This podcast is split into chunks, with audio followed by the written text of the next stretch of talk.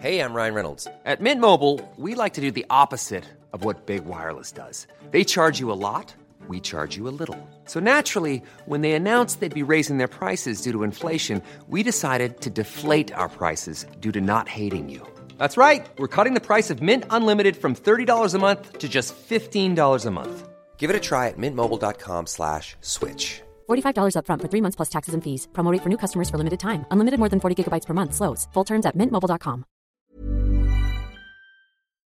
Bonjour à tous et bienvenue à vous pour Midi News. C'est un plaisir de vous accompagner en ce jour de match pour l'histoire. Et oui, une demi-finale pour l'histoire. Et le mot n'est pas galvaudé cette fois-ci. Ce sera évidemment un coup sûr historique, très politique, inflammable, mais on l'espère pas explosif, alors qu'un dispositif de sécurité conséquent est prévu en France. Nous serons évidemment présents sur les Champs-Élysées dans quelques instants avec nos journalistes. Ils nous raconteront hein, tout euh, ce dispositif, les forces de l'ordre présentes. Nous irons dans la ville de Carex, très intéressant, vous le verrez, où le maire a hissé le drapeau marocain aux côtés du drapeau français.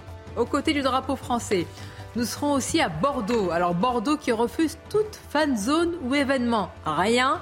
Le maire écolo continue de boycotter le mondial. Et à Bordeaux, soit vous regardez le match chez vous, soit dans un bar. Et puis à Marseille, Stéphane Ravier veut lui interdire le drapeau marocain. Bon, mais le plus important, les supporters, les vrais, attendent du jeu et du très beau jeu. Et ça, on l'espère tous. On va en parler avec nos invités, évidemment. Tout d'abord, le journal. Bonjour à vous, cher Mickaël. Bonjour Sonia, bonjour à tous. Un match sous haute tension ce soir. La France affronte le Maroc en demi-finale de la Coupe du Monde au Qatar. Et pour faire face à d'éventuels débordements, 10 000 policiers sont mobilisés à Paris et dans d'autres grandes villes. Alors est-ce beaucoup plus que pour les matchs précédents? Réponse de Gérald Darmanin. Le ministre de l'Intérieur était interrogé chez nos confrères de France 2 ce matin. Ah, c'est à peu près le double, en tout cas le double pour Paris et, sa petite couronne et sa banlieue, et puis le triple pour euh, certaines villes de province. On, sait que, que ce soit la France ou le Maroc, euh, il y aura des manifestations euh, de joie. Puis on sait aussi que ce week-end, il y aura une finale qui verra soit la France, soit le Maroc en finale, et puis une petite finale samedi. Donc nous avons pendant quatre jours des policiers, des gendarmes extrêmement Ces 10 000 policiers et gendarmes, ils sont mobilisés à partir d'aujourd'hui et jusqu'à dimanche. Ils le sont à partir de cet après-midi, évidemment samedi pour la petite finale et dimanche et sur le terrain, à présent, le match de ce soir est historique. Il annonce aussi de belles retrouvailles. On en parle avec vous, Saïd El Abadi, journaliste au service sport de CNews. Saïd, c'est un véritable duel entre amis qui se prépare. Oui, a commencé par les deux coéquipiers du PSG, Kylian Mbappé et Ashraf Hakimi. D'ailleurs, ce choc sera aussi spectaculaire puisqu'ils sont deux, les deux des, plus, des joueurs les plus rapides de la planète avec une vitesse de pointe de 36 km heure pour Mbappé et de 35 1,28 km/h pour Hakimi. Ce match sera aussi l'occasion pour certains de retrouver leurs amis en club. On pense à Jules Koundé avec Yacine Bounou en face et Youssef Enesri. Ils ont joué ensemble pendant plusieurs saisons à Séville. Ou encore Dayot Upamecano, Kingsley Coman et, euh, Benjamin Pavard avec euh, Noussair Mazraoui au Bayern Munich. Mais ce sera également l'occasion pour Olivier Giroud, l'attaquant des Bleus, de retrouver un ancien coéquipier à Grenoble en 2008, le sélectionneur de l'équipe du Maroc, Walid Regragui. Bref, ce sera des belles retrouvailles, un vrai duel entre amis. Ça promet de l'émotion sur le terrain et en tribune également. Merci Saïd. Et dans le reste de l'actualité, 25 départements toujours en vigilance orange pour des risques de neige et de verglas. La prudence est de mise principalement dans l'est de la France pour les prochaines heures. La nuit dernière, les perturbations liées à la neige étaient moindres. Aucun accident grave n'a été signalé par les autorités en Bretagne, en Normandie ou encore en région parisienne. Et en raison de cette vague de froid, plusieurs migrants ont décidé de bloquer la route dans le quartier de La Chapelle à Paris pour demander d'être mis à l'abri avant l'arrivée de la neige. Selon les associations, 400 migrants occuperaient ce camp de réfugiés du 18e arrondissement de la capitale. La consommation d'électricité continue de baisser en France. Le gestionnaire du réseau RTE enregistre un recul de 9,7% la semaine dernière par rapport à la moyenne des années précédentes. Ce matin, la ministre de la Transition énergétique, Agnès Pannier-Runacher, s'est félicitée des résultats obtenus depuis la mise en place du plan de sobriété. Écoutez. On sait que le secteur tertiaire a baissé sa consommation d'électricité de plus de 7%. Et lorsqu'on prend l'ensemble de la consommation française, c'est l'équivalent de 7 réacteurs qui euh, ont été économisés sur euh, la semaine dernière, par exemple. Et ça montre bien à quel point euh, le plan sobriété porte ses fruits. L'objectif, c'est de baisser de 40% notre consommation d'énergie finale d'ici 2050. Disparition de Delphine Jubilard, le mari principal suspect clame son innocence lors de la réconstitution cette nuit de 20h à 2h du matin. Les enquêteurs ont tenté de retracer le déroulé de la nuit du 15 au 16 décembre 2020. Les précisions de Jeanne Cancard. La mise en situation a eu lieu ici à l'intérieur et aux abords du domicile conjugal de Delphine et Cédric Jubilard. Elle a duré plus de 8 heures, 8 heures au cours desquelles Cédric Jubilard a été confronté à ses propres déclarations. Le principal suspect qui reste toujours campé dans ses positions, qui n'a pas changé sa version des faits. Alors du côté de l'accusation, les parties civiles disent que tout de même cette nuit a permis de consolider, de conforter des éléments clés du dossier, alors qu'à l'inverse, du côté des avocats de Cédric Jubilard, les trois avocats qui ont demandé cette mise en situation, ce transport de Cédric Jubilard ici sur les lieux, eh bien de leur côté, eux, ils expliquent que cette nuit ne change rien, qu'elle ne fait que pointer davantage du doigt les incohérences de ce dossier. Les avocats de Cédric Jubilard qui dénoncent que l'accusation n'a pas été, je cite, en capacité de fournir une scène de crime et un scénario plausible. Ces avocats qui devraient prochainement formuler une septième demande de remise en liberté pour leur client Cédric Jubilard. Et puis des explosions ont été entendues dans le centre de Kiev. Selon le maire de la ville, la défense anti-aérienne aurait abattu 13 drones de fabrication iranienne. Écoutez le président ukrainien Volodymyr Zelensky. Les terroristes ont commencé la matinée avec 13 drones. Selon les informations préliminaires, les 13 ont été abattus par notre système de défense anti-aérienne. J'en suis fier. Et voilà pour l'actualité. C'est parti pour les débats de Midi News à présent avec Sonia Mabrouk et ses invités. Merci beaucoup, cher Michael. Alors, il y a un mot qui va être très utilisé aujourd'hui, toute la journée, c'est historique. Et vraiment, il n'est pas galvaudé. Vous allez voir. Non, non. Vous ne trouvez pas que c'est galvaudé, historique pour un match de foot ah bah, Alors, bah oui, parce que rabat-joie, ah ça commence alors que. Ah, moi, vous... Non, mais attendez. On entre dans l'histoire comme on peut. Hein. Mais attendez, attendez. Pourquoi je dis historique? Parce que ça, vous allez voir la une dans quelques instants. Vous ne la connaissez pas. C'est pour ça que vous commentez cela de manière un peu rapide du, de, du Jérusalem Post. Et là, vous allez voir pourquoi on touche à l'histoire. Mais tout d'abord, permettez-moi de vous saluer. Bonjour, chère Elisabeth Lévy. Bonjour à vous, directrice de la rédaction de Causeur. Nous avons un gendarme euh, général de division de gendarmerie. Monsieur Bertrand Cavaillé, bonjour, merci d'être là. Bonjour. Spécialiste du maintien de l'ordre. Et je tiens à préciser, et vous nous l'avez fait préciser, vous avez entièrement raison, on parlera tout à l'heure du dispositif de sécurité en France. 10 000 policiers et gendarmes. Ne, ne, les oublions pas, n'est-ce pas? Très important, vous avez raison. Kevin Bossieux, bonjour. Bonjour, Sonia. Merci également d'être là, professeur d'histoire, justement. N'est pas galvaudé. Et géographie aussi. Et Olivier d'Artigol nous accompagne, chroniqueur politique. Merci, cher Olivier. Une demi-finale, je le disais, pour l'histoire. Mais pourquoi on peut parler d'histoire? Regardez cette une. Peut-être que certains d'entre vous vont la découvrir. C'est le Jérusalem Post. On a dû vérifier quand même à plusieurs reprises hein, s'il s'agissait d'un fake. Mais non, c'est une vraie une. We are all Moroccans. Nous sommes tous marocains. Vous le voyez, l'équipe du Maroc avec en toile de fond l'esplanade des mosquées. Voilà pourquoi je me suis permis de dire l'histoire, la géographie, mais surtout l'histoire est contenue dans cette une. Alors, elle m'intéresse, cette une quand même. C'est le Jérusalem Post avec tout ce qui se passe, parce qu'on a vu aussi, et on va en parler dans quelques instants, que le parcours du Maroc a replacé la question inflammable, explosive, palestinienne sur le devant de la scène. Mais tout d'abord, nous sommes avec Julien Baloul qui nous écoute, qui est euh, blogueur, qui est journaliste franco-israélien. Bonjour à vous, Julien, et merci d'être avec nous. Est-ce que vous nous confirmez que c'est une vraie une, tout d'abord? News m'a appelé cinq fois pour vérifier, Julien, est-ce que c'est vrai? Est-ce que c'est pas un fake? Donc je confirme, vous avez bien vérifié plusieurs fois. Je vous confirme, c'est une vraie une. C'est une une sponsorisée, on hein, bien, préciser. Elle a été, été euh, financée par, euh, par les autorités euh, marocaines, mais c'est vraiment la une. Elle est avant la. C'est une publicitaire qui est la première page. Derrière, il y a la suite du journal. Elle est vraie de vraie, elle a été imprimée, elle est distribuée dans les librairies, c'est la vraie une. Ça m'intéresse. Elle est sponsorisée, d'accord, mais il y a marqué Nous sommes tous marocains. Il y a l'esplanade des mosquées avec tout ce que ça, ça génère comme passion, comme tension dans l'imaginaire collectif. D'ailleurs, comment vous, vous avez réagi en la découvrant? Alors, moi, j'ai été, euh, j'ai été très surpris, évidemment, euh, de voir ça. On voit l'Espagne des mosquées, on voit également le mur des lamentations. En fait, c'est, bien joué parce que euh, l'image derrière de la ville de Jérusalem, est à moitié coupée pour qu'on puisse voir à la fois les lieux saints juifs et musulmans sur la même image. Et c'est très subtil, évidemment, euh, c'est très fin, et ça fait, si vous voulez, écho à, plusieurs choses. Ça fait déjà écho, évidemment, au rapprochement entre les deux pays, euh, mais c'est vrai que le, Maroc, l'équipe marocaine a remis sur le devant de la scène la question palestinienne pendant la compétition, mais il faut savoir que les Israéliens euh, de manière générale, ont un amour pour le Maroc, euh, peu importe les relations entre les deux pays, entre les deux États, entre les deux gouvernements. D'une part, parce qu'il y a une très forte diaspora marocaine en Israël, et que, à l'inverse des Juifs de d'autres pays qui ont pu quitter la Russie, qui ont pu quitter l'Europe de l'Est, ou qui ont pu quitter l'Algérie, les Juifs qui sont arrivés du Maroc ont gardé un amour pour le Maroc jusqu'à aujourd'hui, y compris leurs enfants et leurs petits-enfants.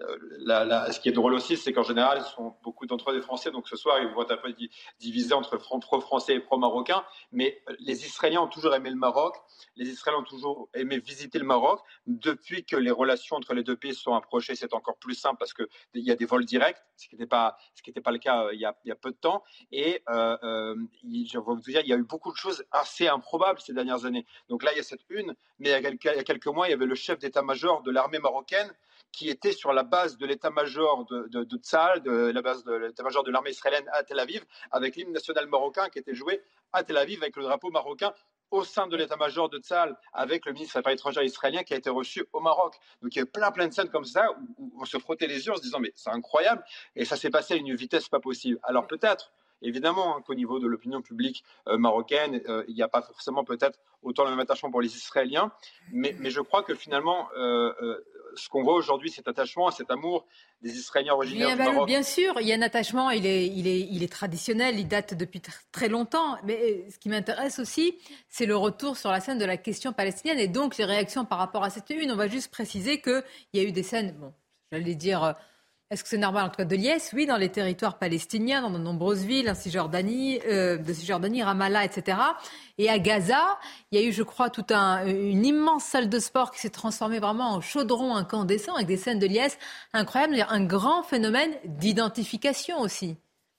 Bien sûr, côté musulman, dans les pays arabes, dans les pays musulmans, il y a vraiment une de, avec, euh, l'équipe de foot marocaine, parce qu'elle représente un petit peu l'ensemble du monde musulman, l'ensemble du monde arabe, forcément. Mais je crois que ce que le Maroc essaie de faire d'un point de vue plus, euh, diplomatique, et c'est le cas avec les accords de paix Abraham, c'est le cas avec ce genre de publicité, c'est le cas avec les publicités en arabe pour visiter le Maroc, on peut voir dans les rues d'Israël et dans les stations de bus en Israël, c'est que le Maroc vraiment se poser, si vous voulez, comme le réconciliateur, comme celui qui arrive à parler avec tout le monde, celui qui arrive à rapprocher. Là, c'est le héros du monde musulman, et en plus, c'est celui qui, sur les lieux saints Jérusalem, comme on le voit sur cette photo, arrive à rapprocher juifs et musulmans. Donc c'est vraiment le message de, paix, je crois, euh, que ce rôle que le, Maroc veut jouer. Bon, c'est très important. Alors écoutez, puisque c'est la journée, je vous demande un pronostic. Alors, moi, je ne suis pas fils d'immigrés marocains, je viens de Tunisie et d'Algérien, donc je serai avec la France. Oui. Ah son pronostic, c'est ce qu'il veut, en fait. Le pronostic, c'est à nous de voir. Vous êtes pour la France, donc elle va gagner. bon, merci beaucoup, Julien. Merci. On voulait, euh, voilà, c'est une une quand même euh, non, mais assez. Alors, sponsorisée, il est vrai. Israélien, si vous voulez, on peut comprendre tout à fait cette une. Ce qui est historique, pardonnez-moi, c'est pas le match du Maroc ou la. Ce qui est historique, ce sont les accords qui ont été signés entre Israël et les pays arabes euh, depuis plusieurs années. Il a, Julien Balou a parfaitement raison de dire que c'est ancien. Moi, le premier que j'ai fait au Maroc, c'était pour Jeune Afrique, ça commence à remonter. Dans l'ascenseur de mon hôtel, j'entends parler hébreu, ce qui était pas, c'était pendant la guerre du Golfe, en plus, enfin au moment de la la première guerre du Golfe. Donc, si vous voulez, ça fait effectivement longtemps. Il n'y a pas euh, contrairement à ce qui se passe en Algérie, euh, il y a eu des attentats bien sûr au Maroc, mais disons la société marocaine n'est pas antisémite. Voilà, les Juifs au Maroc, les Juifs marocains sont très attachés, sont restés très attachés au Maroc. Il y en a qui ont le portrait du roi, etc. Donc il n'y a pas et il n'y a pas aussi ce qu'on retrouve dans d'autres pays arabes, la haine des Juifs. Mais ceci étant, de notre point de vue français, moi, je trouve ça un peu curieux, si vous voulez, qu'on présente le Maroc comme le porte-parole du monde musulman. Que dirait-on? La France n'est même pas considérée comme le porte-parole de l'Occident. Mais que dirait-on si d'aucuns s'avisaient de dire euh, les Bleus sont les porte-parole de la chrétienté, concept qui d'ailleurs n'existe plus Ah, politiquement. attendez, entre monde arabe et monde musulman, là on a dit monde arabe. Non, non, non, non. On a dit aussi monde musulman, pardonnez-moi. Il y a beaucoup de joueurs marocains qui ont dit c'est l'Ouma en quelque sorte. Que dirait-on? D'abord, mais même la France n'est pas porte-parole de l'Europe. Si vous voulez, c'est pas vrai. Et là, si vous voulez, on a un ensemble qui, sur des bases religieuses, euh, etc. religieuses. Comment? Prétendu religieux. voilà, ou prétendus religieux, si vous voulez, qui tout d'un coup euh, euh, se sont euh, solidaires et vous, se sont vous solidaires. déplorez, mais est-ce que vraiment on peut aller contre un sentiment de fierté, de panarabisme, c'est ce qu'on l'appelle ainsi, général? Est-ce que c'est, je veux dire, est-ce que c'est presque consubstantiel à Alors je, certains je- peuples, je vous réponds très vite. nations À ce moment-là, il ne faut pas pleurer sur le communautarisme en France. Général, vous avez un avis sur cette question? Ah, déjà, moi, bon, tout ce qui est concept, euh, euh, je dirais, euh, ethnique, euh, racial, euh, bon, l'arabité, bon, quand on lit Kamel Daoud, euh, c'est un concept qui est assez. hein, qui, qui mérite d'être défini. D'ailleurs, il dit le monde dit arabe. Alors, si on prend euh, le Maroc, c'est plutôt euh, un pays berbère, Berbère, et puis qui redécouvre, grâce d'ailleurs euh, au roi, également ses racines judaïques. Donc c'est beaucoup plus complexe que cela. Ceci dit, moi je vais très souvent en Afrique, et on ne peut pas nier le fait qu'il y a une forme de, dimension politique au travers de ce match face à un Occident qui a toujours été considéré comme arrogant, dominateur. Donc voilà, donc dans ces populations-là, euh, il y a, je ne dis pas une revanche, mais une forme de rééquilibrage euh, qui peut se faire avec une fierté. Vous savez, ce, sentiment, euh, tous les peuples ont, peu- ont besoin de fierté. Et donc peut-être que là, il y a certains peuples, ils trouvent le, Ah, Alors, le moyen de alors, puiser. pardonnez-moi, c'est plutôt un Occident affaibli qui n'arrive plus à susciter de la fierté. Plutôt, est-ce que c'est pas la faute d'un Occident qui n'arrive pas à mobiliser lui aussi, plutôt qu'un Occident euh, allons- arrogant? Allons vers ce match et qu'il se tienne parce que. Qui en a marre. Je veux bien croire que le foot, que tout est politique et que le foot est politique, mais euh, moi je trouve normal qu'une équipe euh, du continent africain puisse se qualifier pour la première fois, que cela puisse créer de la ferveur. Euh, je trouve ça normal. Quand j'entends des responsables politiques, et pour le citer, euh, Éric Zemmour, mais aussi euh, le sénateur euh, Ravier, qui disent que les binationaux doivent choisir et en fait qu'ils doivent choisir la France. Ça, ça me choque beaucoup. Ce qu'on a commencé à évoquer en début d'émission est passionnant. Parce que ça veut dire, on, on se rappelle que Rabat avait euh, euh, réenclenché les relations diplomatiques, un rapprochement sur le plan militaire, sécuritaire et économique. Ça, c'est de la, des choses intéressantes. c'est historique. Ça, c'est des choses intéressantes. Mais, vous avez raison de que- voir le verre à moitié plein, mais enfin on est obligé de parler des fractures et de, de ce qui se passe. Oui, aussi, oui, non, mais euh, je, n'ignore pas les Oui. factures. Mais j'avais, mais ça c'est de la naïveté, pensé qu'on pouvait aller vers ce match d'une manière un peu plus légère. Bon, mais c'est pas possible. attendez. Oh, moi, ce qui m'intéresse, par exemple, je- euh, je des drapeaux palestiniens, Mhm. mais c'est le défenseur euh, d'ailleurs du PSG, c'est Ashraf euh, Oui. Hakimi, à l'issue de la victoire contre l'Espagne en huitième de finale. Et après, c'est toute l'équipe marocaine qui se retrouve autour de lui. Et c'est- pas nous qui disons qu'il y a de la vraiment que ça va aider les politique. Palestiniens? Mais, euh, je- Oui, moi, je vous fais ça- réagir à des images. Voilà. Non, mais Euh, C'est image, difficile de dire que ce n'est qu'un match de foot à partir de là. il y a évidemment une dimension idéologique et politique derrière ce match. Moi, je le vois sur le terrain en tant qu'enseignant, où vous avez des gamins d'origine marocaine, mais aussi d'origine algérienne, d'origine tunisienne, qui s'identifient à l'équipe du Maroc, avec toujours une idéologie euh, coloniale derrière. Alors, ne le for- ah oui, vraiment, ils ne le formulent pas comme ça. Je vais vous dire, Olivier, moi, j'ai même eu des élèves qui se sont chamaillés sur la question du Sahara occidental. J'avais un élève d'origine marocaine et un élève d'origine algérienne qui se sont ma- chamaillés sur cette question. Donc on a souvent tendance à dire Au moins, ça, c'est pas que, voilà, que les enfants, en effet, sont pas dans la politique, mais ils sont dans la politique parce qu'ils entendent leurs parents, parce qu'ils entendent, etc., etc. Et il y a cette dimension qui est assez incroyable d'une union du peuple maghrébin contre finalement euh, l'ancienne colonie qui est la France. C'est quand même ça qu'il y a derrière. Alors ils ne le formulent pas comme ça. Et il y a quand même cette pensée-là derrière. Et ils identifient cela aussi à, à- à la question religieuse, à l'islam, contre un Occident qui est chrétien. C'est quand même ça qu'il y a. Donc les fractures, on les voit. Après, ce qu'il faut dire aussi, il y a des Français d'origine marocaine qui sont fiers de l'équipe du Maroc, Voilà. qui sont fiers de l'équipe française, et c'est sans doute la majorité. Et il faut le dire aussi. D'accord. Pardon, mais moi, il y a quand même une chose qui me frappe, et, ce- et je pourrais le dire à la fois pour le Maroc et pour nous, si vous voulez. C'est que euh, on l'a beaucoup dit ici, rien ne marche en France, si vous voulez. Et maintenant, le dernier refuge de notre fierté, on a l'hôpital qui fout le camp, l'école qui fout le camp, oh, la technologie qui ne va... Pardon, excusez-moi de jouer la rabat-joie, mais c'est ce que je pense. Si vous voulez, le foot serait donc le dernier refuge de l'excellence, d'accord? Donc tout d'un coup, on est super fiers. Eh bien, moi, j'aimerais mieux qu'on soit fier de notre industrie. Je suis navré de vous le dire. J'aime bien le foot, mais je commence à trouver que ça prend une ampleur, si vous voulez, et que surtout, pourquoi ça prend une ampleur? Parce qu'on a plus d'autres raisons d'être fiers. Et je peux dire la même chose pour vous avez dit pour ces sociétés, c'est une sorte de revanche, mais qu'elles prennent leur revanche par le progrès technologique, par le progrès scientifique, par le progrès industriel. Pas, si vous voulez, à la fin des fins, on met quand même beaucoup de choses euh, sur un stade de foot. Alors, Elisabeth, je suis d'accord avec vous. Mais simplement, le foot a aussi une, dimension méritocratique. Quand vous prenez des gamins qui sont dans des banlieues, qui voient que certains footballeurs qui ont réussi viennent de Bondy, viennent de, viennent de milieux sociaux finalement très modestes et qu'ils voient qu'ils ont réussi. Mais c'est formidable, ça veut dire que l'on peut réussir. Ce sont des modèles et aussi des modèles d'intégration qu'il ne faut pas nier et qu'il ne faut pas mépriser. on va continuer. Attendez, Elisabeth, à en parler. Il y a aussi quand même une dimension euh, sécuritaire qui est importante. Pour qui Pourquoi Pour nous tous d'abord, pour l'image du pays, pour l'image de la capitale, pour les commerçants, j'y pense très souvent, qui ont été durement éprouvés depuis les différentes manifestations des Gilets jaunes, etc. Donc, nous sommes à l'endroit où malheureusement ça peut se passer, personne ne l'espère, sur les Champs-Élysées avec euh, Mathieu Rio. Mathieu, comment réagissent les, commerçants? Beaucoup ont décidé de, fermer plus tôt, de se barricader. Quel est, euh, euh, quel est leur état d'esprit avant, avant cette, finale, cette demi-finale? Eh bien écoutez, la plupart des commerçants avec qui nous avons pu euh, échanger ce matin sur les Champs-Élysées sont euh, prudents.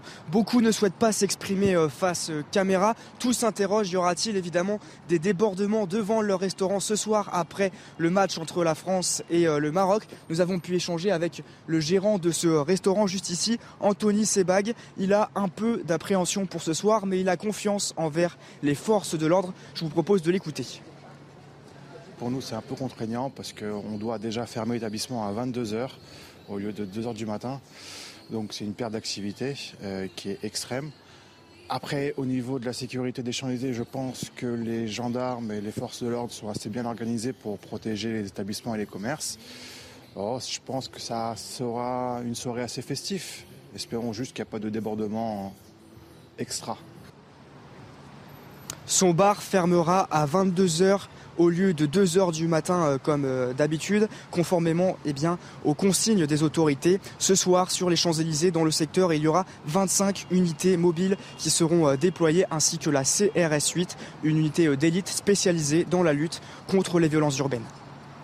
Merci, merci à vous, Mathieu Rio. Alors, 10 000 policiers et gendarmes, Bertrand, quand même, et moi je pose la question dispositif conséquent. À chaque fois, on nous donne le nombre pour montrer l'importance et le fait qu'on tente d'anticiper d'éventuels débordements et violences. Mais quels sont les ordres qu'on leur donne? Ça me semble peut-être même plus important que le nombre. Qu'est-ce qu'on leur dit? Est-ce qu'il faut aller au contact? S'il y a euh, ben, des attaques qui sont dirigées vers ces forces de l'ordre, est-ce qu'il faut eh bien, faire en sorte que tant bien que mal la soirée se, se déroule? Alors c'est un dispositif qui est important puisqu'il est doublé par rapport euh, donc, au quart de finale. Euh, donc il est là pour quand même encadrer un, événement qui est, quand même festif. Hein. ce commerçant a bien dit qu'il était l'esprit quand même euh, de ce qui va se passer ce soir. Euh, l'effort sera porté sur les Champs-Élysées parce que c'est devenu, mais depuis longtemps, le lieu où on vient exprimer sa ferveur, sa, joie. donc il y a notamment 25 unités de force mobile, hein, donc 17 escadrons mobiles et, et 8 CRS, qui vont avoir pour objectif de de canaliser d'abord, d'éviter, parce que l'objectif c'est quand même que la, cité vive normalement. On n'arrête pas de vivre. Donc la circulation. Non mais ce sont, c'est quand même l'objectif et je trouve ça très légitime et très logique. Donc les gens vont devoir rester sur les trottoirs. Il y aura un dispositif qui sera à la fois préventif, dissuasif et qui sera réactif. Hein. Moi j'ai eu notamment un collègue de gendarmerie qui m'a dit on a des consignes d'agir très rapidement pour prévenir les troubles dès lors qu'il y aura le moins de débordements, d'intervenir euh, de façon à calmer Hein, s'interposer, parce qu'il peut y avoir également, je dirais, quelques désordres, mais acceptables, comme on dit. Et si ça va au-delà, non, mais il peut y avoir des jeunes. Attendez, vous avez Oui, des oui, jeunes. oui, d'accord. Des Bon. désordres. Mais c'est- Bon. c'est l'expression qui me. Mais oui, mais attendez. D'accord, d'accord. Je vous la- je vous l'accorde. Ah, je je vous en remercie parce que.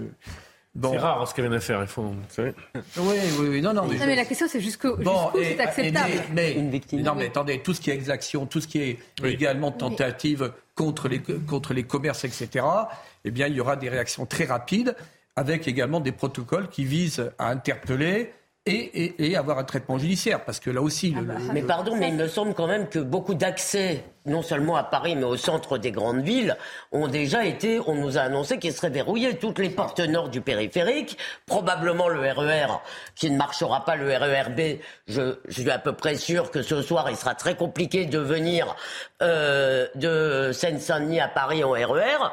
Euh, donc, si vous voulez, tout est aussi euh, calculé pour que finalement, on puisse pas entrer à Nantes. J'ai vu des chauffeurs de bus qui refusent de rouler. Oui, d'accord, d'accord. Euh, J'allais dire, il y a des Bah, dispositions. Attendez, ce soir, à ma connaissance, le métro n'est pas fermé. Bon, il y aura certes des mesures pour limiter un peu la circulation, qu'il n'y ait pas une congestion des, des Champs-Élysées. Bon, c'est une manœuvre d'ensemble. Euh, moi, j'en appelle également au bon sens. Euh, c'est pas évident. Ah Oui, mais il n'est pas partagé, c'est la chose à moins partagée, comme dirait l'autre. Moi, la question, euh, euh, Bertrand Cavet, c'était quand même, il y, a, il y a les Champs-Élysées, Paris, il y a d'autres villes, évidemment. Autrefois, la plus belle avenue du monde, autrefois, la vitrine de la capitale, aujourd'hui devenue Carrefour, quand il y en a de tous les débordements, barricade, euh, barricade attaque de policiers. Donc, vous nous dites l'ordre, c'est quand même que ça ne se, ce n'est pas d'attendre que ça se passe. Ce n'est pas que de non, voir a pas. de y a- non, mais je crois qu'il n'y a pas de passivité. Alors, euh, c'est- c'est c'est une, une mission qui est complexe parce que vous allez avoir une foule importante, euh, que des, je dirais, euh, des délinquants éventuels ou des fauteurs de troubles vont mettre à profit hein, donc cette concentration pour essayer d'agir. Et donc le dispositif euh, qui a été prévu, qui est un dispositif quand même euh, très dense, euh, vise à prévenir, se montrer, à canaliser et à intervenir très rapidement. Donc, mais, il peut y avoir des échauffourées. Après, une intervention, c'est une intervention. Bon, il est à espérer que ça se passera bien dans un pays, malheureusement, c'est vrai, qui est devenu un pays où l'ordre républicain, Oui. bon, est quand même, euh, oui. est quand même euh, régulièrement menacé. Oui, et menacé. Et puis au détriment, j'allais dire, des citoyens. C'est la double peine pour ceux qui ont, avec leurs enfants, envie de se rendre dans ces lieux et de On- fêter on tout cela que- pour les commerçants, etc. On sait que depuis quelques années, et moi je le regrette beaucoup, de grandes mobilisations, qu'elles soient sportives ou sociales, donnent lieu euh, à des moments qui peuvent tourner vinaigre et avec des mais événements. euh, Pardonnez-moi, dans ce cas-là, parlons euh, de la doctrine du maintien de l'ordre. Moi, Oui. je ne veux pas comparer, mais je note que quand il y a eu les Gilets jaunes, on n'est pas intervenu de la même façon. Ça ne veut pas dire C'est qu'il faut exact. qu'il y ait des éborgnements. C'est-à-dire, Attention. hein. c'est-à-dire, Bah, euh, général, il y a eu la main lourde quand même. Il y a eu des, des Non, mais moi je l'ai dit sur ce plateau. Voilà. Il y a eu, euh, Et il y a chaque- eu, des, il y a eu pour moi des, un abus, euh, en tout cas des dérives en termes d'emploi de, de Il y a de eu une force. évolution de ce qu'on appelle euh, la, pas- la- la stratégie du maintien de l'ordre, il ou y a la aucune- doctrine de Non, l'ordre. non, attendez, ça c'est un Il y a eu une habillage. évolution. C'est un habillage parce que politique. Politique. Oui. Non, la vraie doctrine du maintien de l'ordre n'a pas changé. C'est-à-dire utiliser des unités professionnelles, ce qui sera le cas ce soir, gendarmerie, gendarmerie mobile et CRS. Deuxièmement, emploi proportionné de la force. Bon, absolue nécessité, etc. Gradation dans l'emploi de la force. Et troisièmement, le maintien à distance. Ça, c'est pour le maintien de l'ordre. En ce qui concerne le maintien à distance, ne, ne- ne signifie pas qu'on ne- réagisse pas lorsqu'il y a des exactions. Voilà, c'était ma question. voilà, mais Eh ça oui. n'a rien à voir. Les gilets jaunes, bon, ça a été un peu la confusion. Euh, Je crois qu'on en a tiré des enseignements. On a dit nouvelle doctrine. Non, on n'a pas respecté la doctrine du maintien de l'ordre à l'époque. Ah, d'accord. Alors, on va continuer à évoquer ce sujet. de avec- vous allez voir. Alors, moi, j'ai envie de vous entendre sur certains sujets. Par exemple, on ira à Carex. Vous allez voir qu'est-ce qui se passe au-dessus de fronton de la mairie. Vous avez le drapeau français, peut-être même le drapeau européen, et à côté le drapeau marocain. Alors, Est-ce que pour vous, c'est un symbole de fraternité ou est-ce que eh ben, un drapeau étranger, quel qu'il soit, n'a pas lieu d'être sur euh, voilà, une mairie euh, française Sur ce sujet et d'autres, on se retrouve. C'est compliqué. Moi, j'aimerais bien voir le drapeau. Merci d'être avec nous. On va continuer à évoquer bon, l'aspect sportif du match euh, France-Maroc, bien sûr, l'aspect politique, l'aspect même géopolitique. Et vous allez voir, dans les mairies, on va aller à Carex, euh, ce qui s'y passe. Aussi à Bordeaux, très intéressant. Bordeaux avec la ville de Bordeaux qui poursuit son boycott. Mais si vous êtes sur place, vous pourrez voir le match ou chez vous ou dans un bar. Mais pour l'heure, les titres avec Sandra Chiombo, c'est CNews Info. Réforme des retraites, Elisabeth Borne s'est montrée intéressée par un mix entre l'âge de la retraite et la durée de cotisation. Selon le sénateur Hervé Marseille, ils se sont entretenus ce matin. La Première ministre poursuit sa journée de consultation avec les groupes politiques. Elle recevra les organisations syndicales la semaine du 2 janvier prochain. Regardez ces images. Ce sont les billets retrouvés dans l'appartement d'Eva Kaili à Bruxelles. 150 000 euros au total répartis dans des valises. Selon son avocat, seul son compagnon peut donner des réponses sur l'existence de. De son côté, l'ex-président du Parlement européen se défend de toute malversation du Qatar. La justice belge doit se prononcer aujourd'hui sur son maintien en détention ou non. L'épidémie de Covid-19 explose en Chine, mais son ampleur est désormais impossible à déterminer selon les autorités, car les tests ne sont plus obligatoires depuis l'assouplissement des mesures la semaine dernière. Pékin est particulièrement touché. Certaines entreprises ont 90% de leur personnel indisposé. Depuis ce matin, les plus de 60 ans peuvent se faire administrer une quatrième dose. Merci beaucoup euh, Sandra pour euh, ces titres et ce tour euh, du monde de l'actualité. Alors on va rester en France, mais on va beaucoup voyager, hein, puisqu'on a bien compris que cette coupe intéresse, cette demi-finale intéresse le monde entier. Je note quand même, hein, Bertrand Cavaillé, ce que vous nous avez dit sur la doctrine du maintien de l'ordre. Ça, c'était très intéressant. Donc il n'y a pas eu une vraie évolution, remise à plat. Il y a eu une, je dirais, intéressant. Pendant cette crise des Gilets jaunes, on a oublié les grands principes de la doctrine maintien de l'ordre qui a été stabilisée depuis les années 30. Hein. Euh, euh, d'ailleurs, à l'origine, c'est Clémenceau qui initie le concept de force spécialisée en matière de maintien de l'ordre. Donc, ce serait très intéressant de voir tout, l'historique. Et nous sommes cités un exemple. Maintenant, la crise des Gilets jaunes a, révélé euh, des dérives, dû notamment à l'engagement d'unités non professionnelles, non contrôlées. Voilà. Bon, j'ose espérer que tout ça, depuis euh, donc est parfaitement hein, pris en compte. C'est bien, vous le dites avec une liberté de, parole. Mais, des policiers l'ont dit aussi, il n'y a pas que les gendarmes qui l'ont dit, des policiers l'ont dit également. Alors, on va prendre la direction de la ville euh, de Carex, j'espère que je le prononce bien, hum. avec son maire Christian Troadec. Alors, Christian Troadec, il a pris une décision que certains vont considérer comme... Euh, œcuménique, est-ce que c'est le cas? Il a fait ici le drapeau marocain sur le fronton de sa mairie il précise tout de suite, parce qu'il entend déjà les cris des uns et des autres, c'est à côté, aux côtés du drapeau français. Voici ce qu'il dit. Il s'agit d'un esprit de fête et de concorde. C'est du sport et on espère que la fête sera belle en l'honneur des Marocains de Bretagne et de Carex à quelques heures du match de Coupe du Monde entre le Maroc et la France. J'ai installé le drapeau du Maroc aux côtés de celui de la Bretagne, de la ah France, bah, attendez, et de l'Ukraine. Le foot, ce n'est pas la guerre civile. Vive le beau jeu. Bon. Bon, ça va. Sur une mairie, c'est quand même. Oui, c'est sur une ah, mairie, excusez-moi, sur une mairie, c'est quand même un problème. Le drapeau de la Bretagne aussi, d'ailleurs. Ah bah vous allez pas me faire tous les. Bah si. Sur une mairie, excusez-moi, bon, que des gens se baladent. Je suis sûr que un si drapeau. Attendez, c'est un drapeau étranger qui pose oui, problème. Oui, je suis sûr que s'il y a des Français à New York qui se baladent à Times Square avec un petit drapeau français, ça va.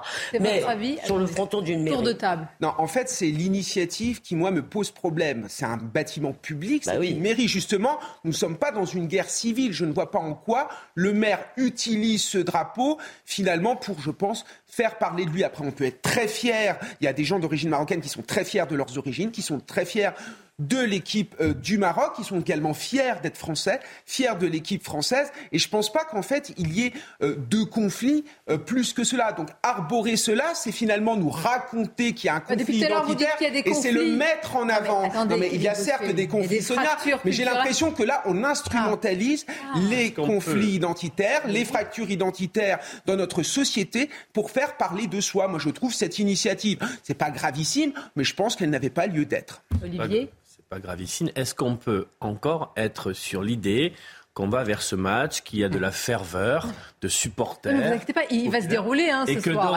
je, commence, je commence à me demander. Et que donc l'initiative de ce maire, je la trouve plutôt sympa. Euh, en fait, c'est ce climat-là que j'aime bien. Ouais. Mais voilà, Donc, quel que soit le drapeau étranger. bien, bien, évidemment. Demain, il y aurait eu euh, France, euh, France Israël, vous mettez un drapeau israélien, vous allez voir ce qui se passera. Drapeau. Vous allez voir ce qui se passera si, ça, se produit. De toute façon, on ne peut pas. Euh, Bertrand Cavaillé. On ne peut pas aller vers ce match en se disant. Si on reste sur, sur l'esprit de l'événement, hein, qui est festif, je crois que c'était assez, assez intelligent. Moi, je ne vois pas de, de choses blâmables. la France est un grand pays qui est aimé. il ne faut pas croire que alors il y a des instrumentalisations, il y a des gens qui disent tout et son contraire. Moi, je vais souvent au Maroc. Beaucoup de, les Marocains sont francophones. C'est à nous de garder ce lien privilégié avec ce pays, comme avec la Tunisie. L'Algérie, c'est un peu plus complexe. Ah oui. C'est un autre sujet. histoire, c'est sûr. Voilà. Donc euh, non. Bon, alors le drapeau breton, ils, bon, ils sont très attachés à leur identité, on le sait, mais Sachant que le drapeau essentiel, bien sûr, c'est le drapeau français. Moi, je vais vous dire la vérité. J'aurais aimé que dans ce cas-là, mais c'est sûrement possible, qu'au Maroc aussi, on puisse installer euh, un drapeau français. C'est possible, mais ça aurait été bien dans ce cas-là. une, réciprocité comme celle-ci bah, aurait euh, pardonnez-moi l'expression un peu triviale, la gueule. Vous, oui, vous avez raison. Là, ce serait pas. Non, mais d'accord. C'est juste que ce soit la mairie. C'est ça. La mairie, c'est quand même écrit. D'accord, c'est sacré pour vous. Ça, eh oui. Bon. Mais la oui, écrit fraternité. La, la, France est généreuse. Elle est grande et généreuse. Elle le démontre. Il faudrait que tout le monde euh, le mais sache. Arborer un drapeau, c'est pas seulement, c'est aussi une question politique. On continue à notre tour de France. Bordeaux, ça vous intéresse ce qui s'y passe? Je suis sûre. Pourquoi? Parce que le maire écolo, le maire écolo de Bordeaux. Alors vous savez, il y a, pas de sapin de Noël. Il y a les boycotteurs euh, de, du mondial. Il en reste trois. enfin, bah oui, parce que boycotter aujourd'hui ce mondial avec ce qui s'y passe, il faut dire que c'est compliqué. Mais à Bordeaux, il n'y aura ni écran géant, ni fan zone. Le maire écologiste, euh, c'est Pierre Urmic. Hein. Il dit voilà, moi j'y tiens, et même si la France est en finale, il n'y aura pas d'événement, évidemment. Vous pourrez regarder chez vous le match, mais aussi dans un bar. C'est peut-être d'ailleurs l'idée de notre journaliste. Jérôme Rampenou, bonjour à vous Jérôme. Comment s'organisent justement les, eh ben, euh, j'allais dire tous, ces, ces, euh, gérants de bar? On imagine qu'il y aura de l'influence quand même ce soir. Oui, effectivement, il va y avoir l'affluence ici. Alors, les, bars dans lesquels euh, sont diffusés les matchs, euh, on va dire qu'ils ont l'habitude hein, de diffuser les matchs, des bars qui diffusent quasiment tous les matchs euh, de foot, de rugby. vous savez, Bordeaux est un lieu quand même de sport. Alors, vous le disiez, hein, Pierre Rumic ne veut pas revenir sur cette fameuse fan zone, sur cet écran géant.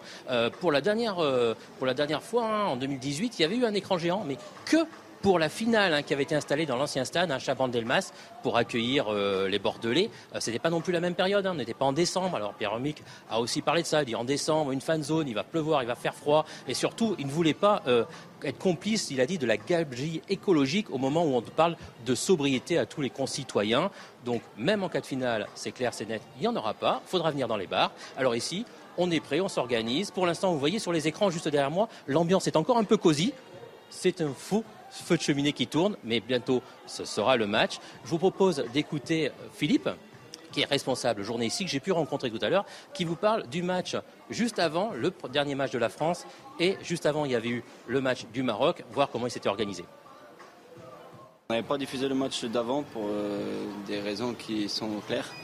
Et euh, ouais, c'est un peu compliqué. Le place de la victoire, en fait, euh, comme toute ville, toute ville a sa place euh, où il y a la fête. Et à Bordeaux ici, c'est place de la victoire. Donc euh, après les matchs, notamment le Maroc qui a sa manière bien à elle de faire la fête et de, fêter sa victoire, ben, c'est un peu mouvementé après les matchs du Maroc. Donc c'est un peu particulier cette Coupe du Monde.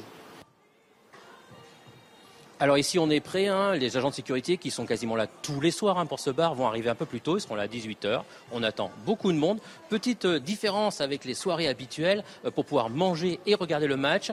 Ce sont deux salles qui seront fermées uniquement sur réservation pour éviter les problèmes. Par contre, toute la partie bar extérieure reste ouverte à tous. Mais dites-nous, cher Jérôme, c'est quand même une ambiance bien sympathique là. On s'y verrait bien tous là, autour de la table à côté de vous, avec le petit feu de cheminée, même s'il est factice. Ah oui on est bien là. Oui, l'ambiance est bonne. Tout, le monde est prêt. Ils ont même déjà enfilé les t-shirts et euh, commencé le maquillage. On est très en avance, mais ils sont prêts. Merci beaucoup, Jérôme. Rampe-nous. Et puis, alors, bonne soirée à vous. Bon match, euh, évidemment. Alors, les maires écologistes, ils nous feraient, oui ils me feraient aimer le foot. Hein. Non, mais ce qui s'est passé, le, le boycott pouvait se justifier au moment de l'attribution euh, de la compétition, par rapport à la manière dont ça s'est passé pour livrer ces équipements. On en a beaucoup parlé, je n'y reviens pas. Mais à partir du moment où la compétition a démarré, à partir du moment où il y a des taux d'audience euh, records euh, sur les retransmissions, je pense que là, c'est un combat qui... moi, je, moi je, me demande, mais je suis un peu, j'ai un, esprit peut-être un peu trop tortueux.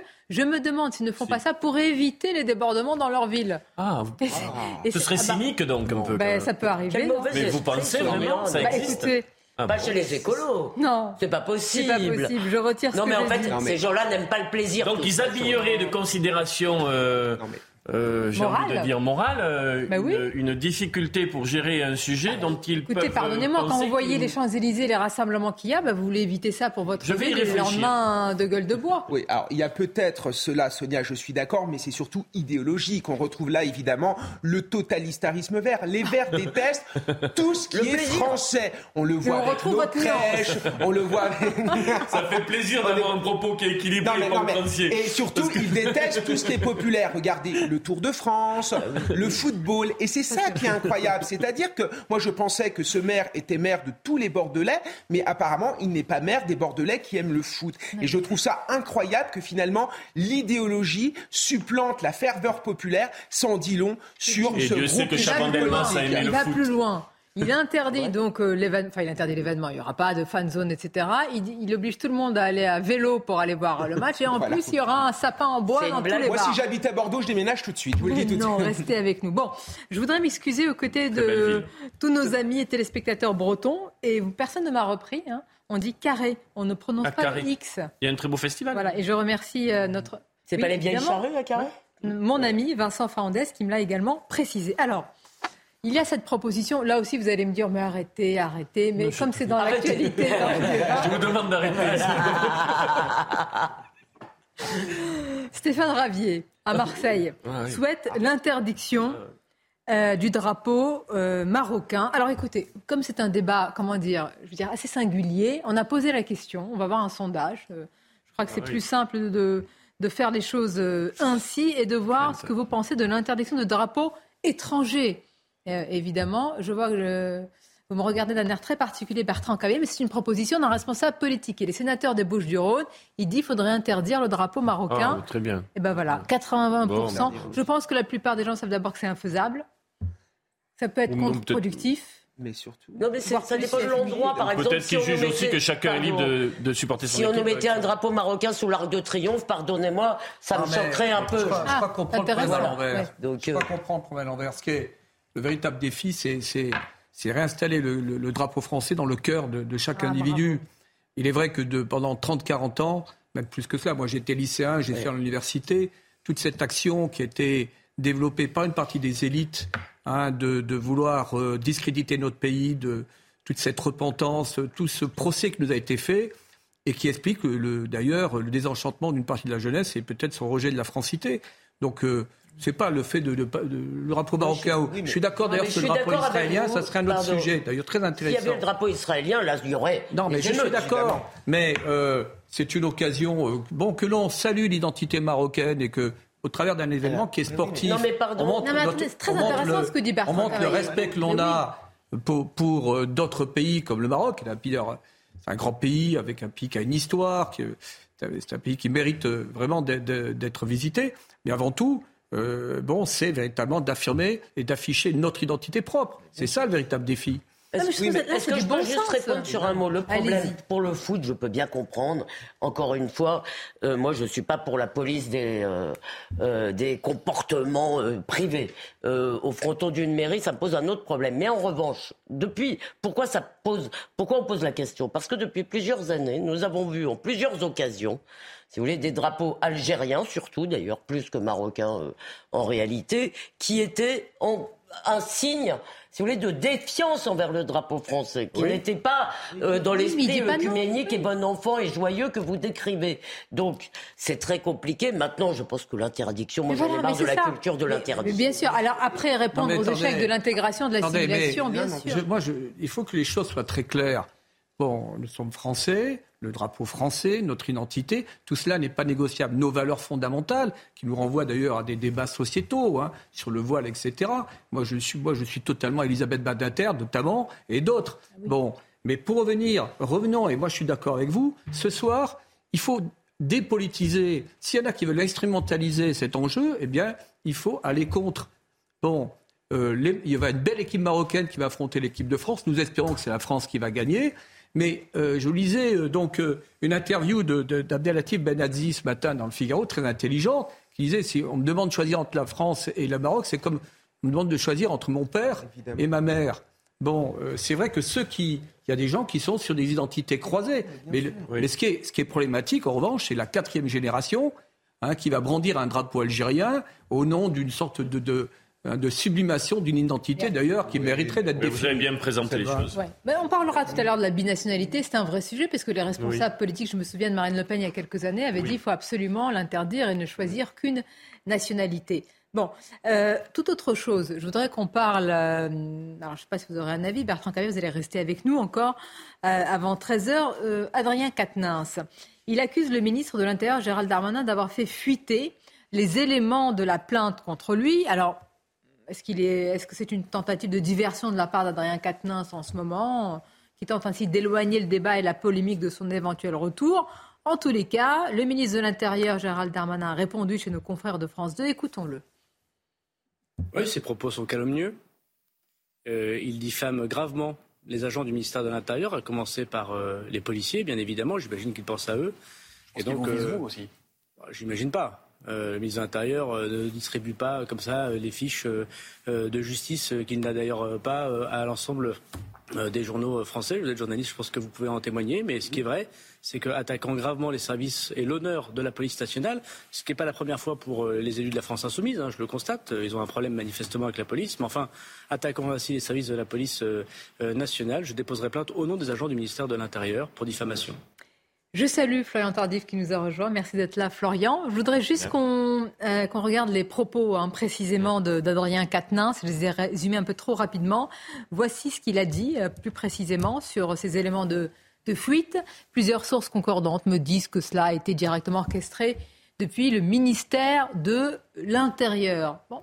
Est-ce que c'est une affaire dans l'affaire Quatennens, euh, Florian? En tout cas, euh, ce que me dit son, entourage ce matin, puisque j'ai eu euh, l'occasion de m'entretenir avec euh, une personne dans son entourage très proche, qui m'explique qu'il assume tout, tout ce qu'il a dit dans, cette interview, y compris ses, propos relatifs à, ses sources qui auraient fuité au sein du, ministère de, l'Intérieur. Il ne vise pas le ministre de l'Intérieur lui-même, précise-t-on euh, dans, dans son entourage. Ce n'est pas Gérald Darmanin qui, est visé, mais il assume tout et à juste titre, on a noté euh, que euh, l'interview qu'il a donnée dans La Voix du Nord, la version web, n'est pas euh, similaire à la version papier qui a été publiée ce jour. Il n'avait aucun, aucune volonté de, la part d'Adrien Quatennens de renier, entre guillemets, une partie de l'interview, et notamment la partie qui, concerne le, ministre de l'Intérieur ou le ministère de l'Intérieur. On m'explique juste euh, que la version web devait être plus longue, 18 000 signes, et la version euh, papier plus courte, 8 500 signes. Et voilà, il ne souhaitait pas forcément euh, s'étaler sur les responsabilités possibles suggérées par Adrien Quatennens concernant le, le Je ne sais ministère pas de ce qu'il faut l'Intérieur. Attendez, c'est le canard enchaîné qui avait sorti le, le tout au début. Euh, au tout ça. début. Donc, c'est-à-dire que les policiers auraient donné les, les informations. C'est ce que euh, euh, suggère en tout cas Adrien Quatennens, que des policiers auraient pu donner des informations aux journalistes pour euh, tenter de de tuer savoir. politiquement. Pour cette affaire, comme pour d'autres, il y a quand même un vrai sujet. Euh, L'encre n'est pas encore sèche que euh, c'est assez largement diffusé. Ou alors par les partis adverses, ou alors par Oui. des. C'est la des- première fois que ça arrive. hein. Non, non, mais ça arrive. Non, mais, mais c'est-à-dire c'est- que est-ce qu'on se- est-ce qu'on Étonnant. peut se dire de façon la bascule elle est faite depuis beaucoup d'années et c'est comme ça et Non, il faut c'est s'y faire ou est-ce Ah qu'on oui. peut se dire Mmh. que c'est un problème C'est une personnalité publique. Deuxièmement, Ah mais c'est pas parce que vous êtes une personnalité non, non, mais publique attendez, que il a sur été- un divorce là, le, sur le jugement a été prononcé. Non, non, Non, mais c'est pas à ce stade-là. La main C'est sur courante. le- la main courante. La main courante, quasiment, elle deux, n'était pas sèche. Que vous, soyez personnalité, que vous soyez personnalité publique ou pas, vous pouvez aussi euh, pouvoir vivre un divorce douloureux sans que le, le, le, la- le- quelques heures après ce soit divulgué de cette manière-là. Je trouve. Hein. Non, mais c'est mais- un, vrai- Oui, non, mais- c'est un vrai sujet, mais c'est vrai que là, il y a des pratiques, euh, enfin, c'est relativement courant, malheureusement. Oui, c'est très courant et on peut pas savoir d'où ça vient. Euh, il n'est pas exclu que parfois euh, ce soit des policiers. Je pense qu'il était assez maladroit de la part d'Adrien Quatennens que j'aurais plutôt envie de défendre pour le reste parce que son entretien m'a beaucoup touché. Moi, je le crois tout à fait sincère et je pense que voir sa vie p- privée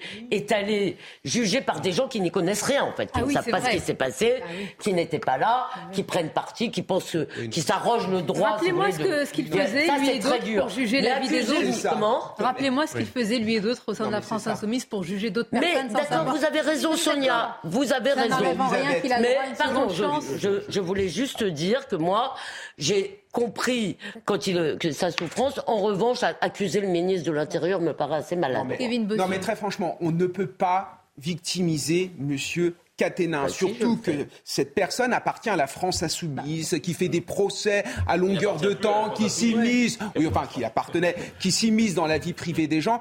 Moi, je trouve ça innommable. Le problème, c'est quand même, ce sont les violences conjugales. Là, j'ai l'impression qu'il essaye de faire diversion en trouvant une cible politique ou en essayant d'atténuer la condamnation. La vérité, c'est que Adrien Quatennens n'a plus rien à faire en politique. Je trouve qu'on est à un moment où les violences conjugales, ce n'est plus supportable. Et moi, je ne comprends pas qu'il soit encore député à l'heure où nous nous parlons. Je crois qu'il faut un minimum de décence. Pas parce qu'il il était euh, France insoumise. Je crois que c'est une affaire grave. Quatre mois, d'ailleurs, euh, avec certes avec sursis, ça, ça révèle qu'il y avait un véritable comportement violent.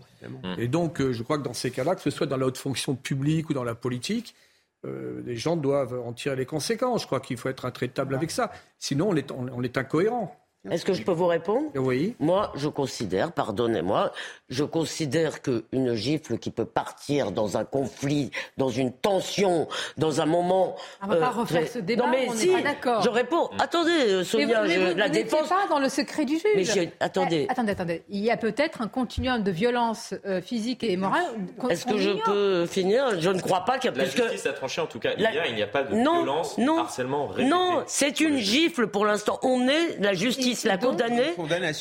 Est-ce que je peux avoir un propos qui vous choque Puisque la liberté d'opinion ne serait pas une espèce en voie de disparition à CNews, je suppose. Donc, non, venez avec vos opinions. Donc, pardonnez-moi, je continue, si vous voulez, parce que je suis une lectrice de romans, je suis aussi une observatrice euh, de ce que je vois autour de moi.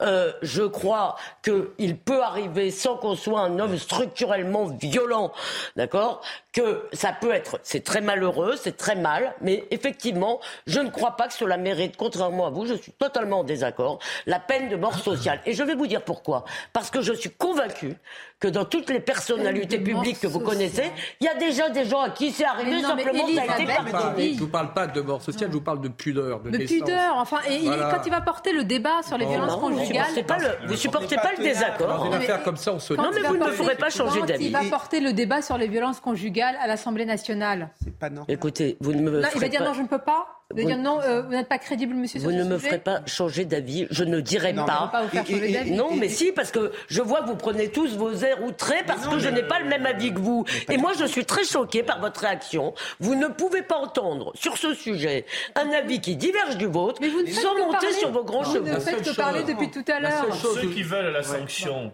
politique plus forte ou la sanction sociale plus forte, ne, ne, ne sous-estimez pas son statut d'avant. C'était le successeur, le dauphin. Dans cet entretien, il dit euh, Je repars à zéro, sachez-le. On va continuer à en parler. Mais il Et il rebondira. reviendra à l'Assemblée nationale. Il rebondira. Mais c'est le comportement de Jean-Luc Mélenchon moi, je quand même. hein. Il, prône, il prône la sixième République. Si la sixième Non, République, c'est défendre ce genre d'individu, pour moi, on est Non, en mais plein cinquième, en attendez, pleine cinquième il République. faut, là, je, re- je vous rejoins. Bon, attendez, c'est, c'est une peine, certes sévère, mais bon, ce monsieur a encore un avenir. Bon, il, est- il est puni, donc je crois qu'il y aura une certaine intelligence collective.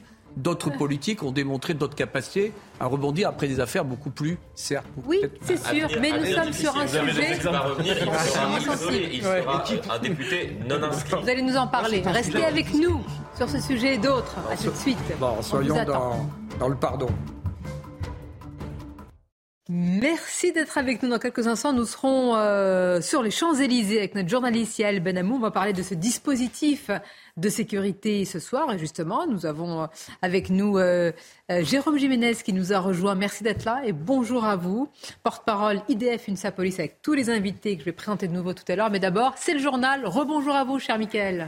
Rebonjour Sonia, bonjour à tous. La consommation d'électricité euh, continue de baisser en France. Le gestionnaire du réseau RTE enregistre un recul de 9,7% la semaine dernière par rapport à la moyenne des années précédentes.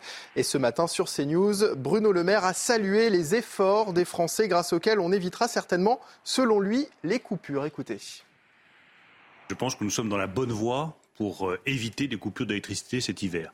D'abord parce que nos compatriotes ont fait les efforts de sobriété que nous leur avons demandés. Et puis de l'autre côté, nous remettons en état des réacteurs nucléaires. À l'heure où je vous parle, il y a 41 réacteurs qui sont euh, désormais euh, à nouveau en état de fonctionner. L'objectif, c'est d'en avoir 45 au mois de janvier. 25 départements toujours en vigilance orange pour des risques de neige et de verglas. La prudence est de mise principalement dans l'est du pays pour les prochaines heures. La nuit dernière, les perturbations liées à la neige étaient moindres. Aucun accident grave n'a été signalé par les autorités en Bretagne, en Normandie ou encore en région parisienne. Les syndicats de la RATP appellent à une nouvelle grève en janvier. Nos organisations syndicales constatent que nos revendications n'ont pas été entendues, dénonce la CGT, FO ou encore l'UNSA. Ils doivent être reçus début janvier pour discuter des augmentations salariales pour l'année 2023. En attendant, des discussions en bilatéral ont lieu dès ce vendredi et la semaine prochaine. La grève pourrait intervenir autour du 10 janvier, a averti une source syndicale. L'addition est élevée pour la campagne de vaccination contre le Covid-19. Selon la Cour des comptes, elle a coûté environ 9,3 milliards d'euros en deux ans. Une dépense élevée, mais tout à fait nécessaire pour le professeur Bruno Megarban, chef du service réanimation à l'hôpital Lariboisière à Paris. Ces sommes qui peuvent paraître importantes ont permis tout d'abord d'acquérir les vaccins, mais également d'ouvrir les centres de vaccination, de payer les vaccinateurs, d'organiser euh, le rappel euh, des personnes euh, à vacciner. tout ça dans un temps record d'organisation, puisqu'il fallait très rapidement obtenir une couverture vaccinale suffisante pour protéger contre les formes graves de la maladie. Les parlementaires de gauche et les écologistes font front contre la réforme des retraites, front commun, souvent présenté comme euh, distant vis-à-vis de la NUPES. C'est Fabien Roussel, le numéro un du Parti communiste, qui a pris en premier la parole depuis l'Assemblée nationale. Il souligne l'unité de la gauche et des écologistes, mais aussi les sacrifices que le gouvernement demande aux Français. Écoutez.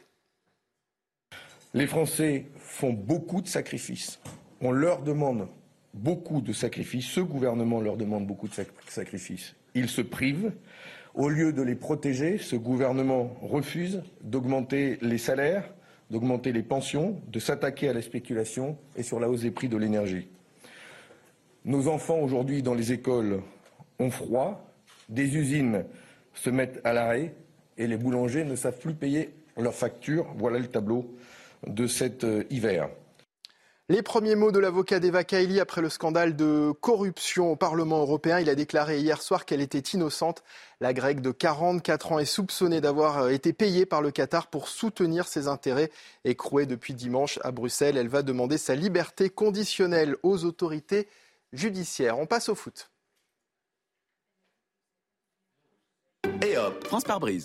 En cas de bris de glace, du coup, vous êtes à l'heure pour votre programme avec France par brise et son intervention rapide.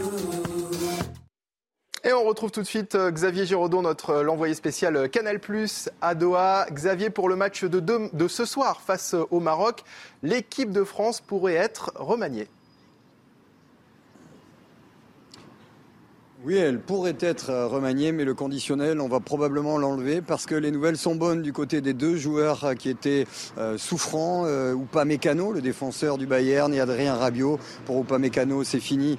Le mal de gorge tenace semble derrière lui. Il va être titulaire et Adrien Rabiot va mieux. Il a pu déjeuner avec le groupe. A priori, c'est bon pour lui, mais une décision sera prise quand même avec le joueur Didier Deschamps et le staff médical. Si ce n'était pas le cas, ce serait Fofana qui débuterait. Il faut être à 100% pour ce choc XXL face aux Marocains soutenus par tout un continent, par le peuple arabe. Demi-finale de Coupe du Monde, c'est France-Maroc et c'est toute la journée sur CNews.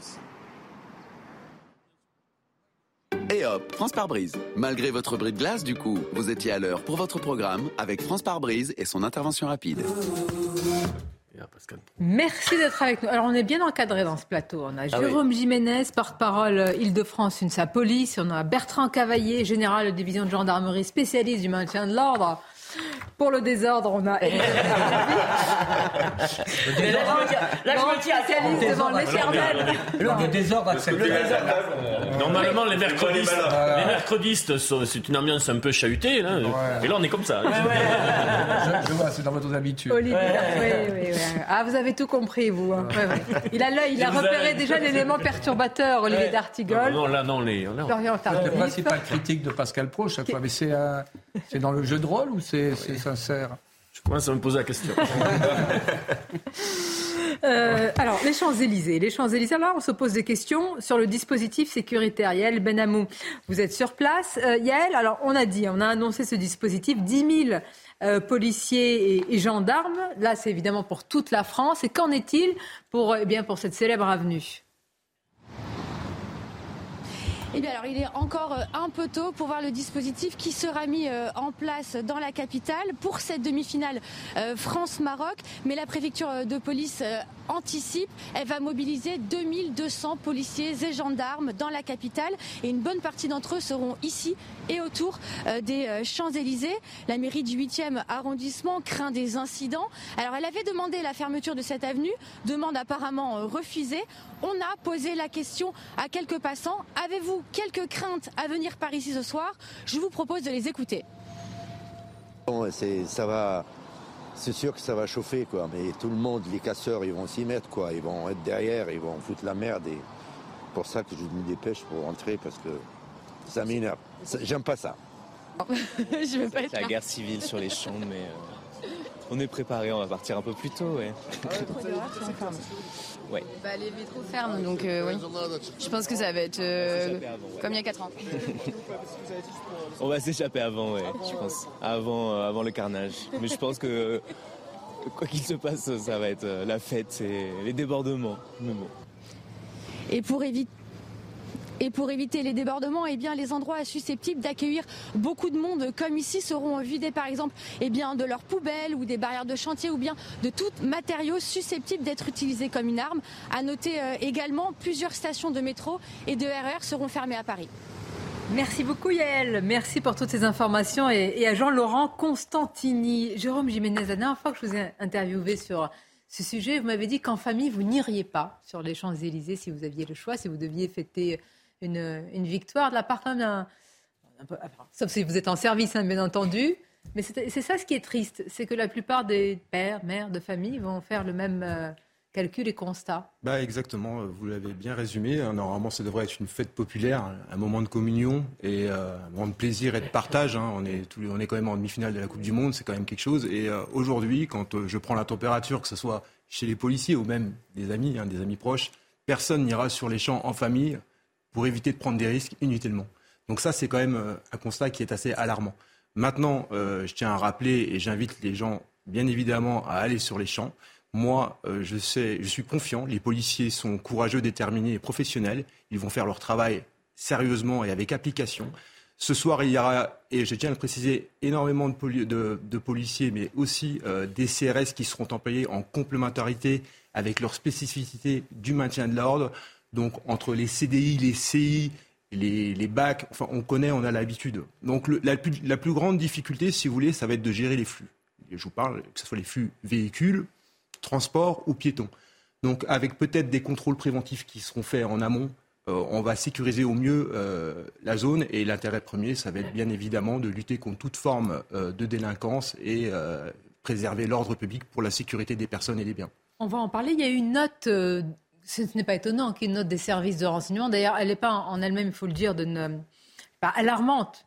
Euh, Florian Tardif, elle est presque factuelle en réalité, mais euh, voilà, on pointe des risques, les risques de débordement qu'on a déjà connus. Oui, les services de renseignement euh, qui redoutent trois, trois menaces pour, pour cette soirée. La première, c'est les, les, potentielles tensions entre supporters, et notamment si, si le Maroc gagne. C'est ce qui est inscrit en tout cas dans, cette note des, renseignements. La deuxième, c'est la délinquance d'opportunité, c'est-à-dire que compte tenu euh, des, tensions qui peuvent euh, survenir euh, ce soir entre supporters, il peut y avoir de la délinquance d'opportunité, c'est-à-dire que des individus en profitent pour piller, notamment on est sur les Champs-Élysées, certains commerces. on a pu euh, le voir régulièrement, y compris lors de manifestations que vous y faisiez référence euh, à l'instant. Et il y a également une réaction de, l'ultra-droite euh, incertaine, redoutée également par les services de, sécurité. Il y a notamment cette mouvance d'ultra-droite, Strasbourg Offender, qui est un, ah groupuscule qui sur une ville. Voilà, c'est sur une ville, mais, voilà, l'ensemble des, renseignements euh, on fait, euh, on fait un, état des lieux général concernant l'ensemble des villes de France. C'est pour cela que, par exemple, Strasbourg est cité dans, cette note. Pour rebondir, si je voudrais me permettre, parce que c'est très important, et je l'ai précisé hier, et nous, on voudrait adresser un message à l'UNSA Police.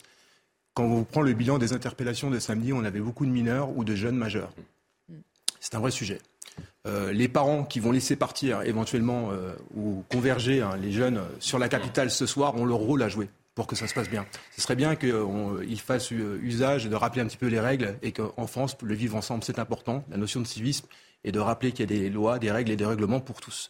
Donc on appelle aussi, nous, à l'UNSA Police, les parents à prévenir et à faire leur rôle, enfin, quelque part, pour que ça se passe bien ce soir. Tellement Et puis, raison il y a de, école de demain. responsables. Bah, Enfin, il y a école demain. Et il y a école demain, on n'est pas encore en vacances scolaires, tout à fait. vacances.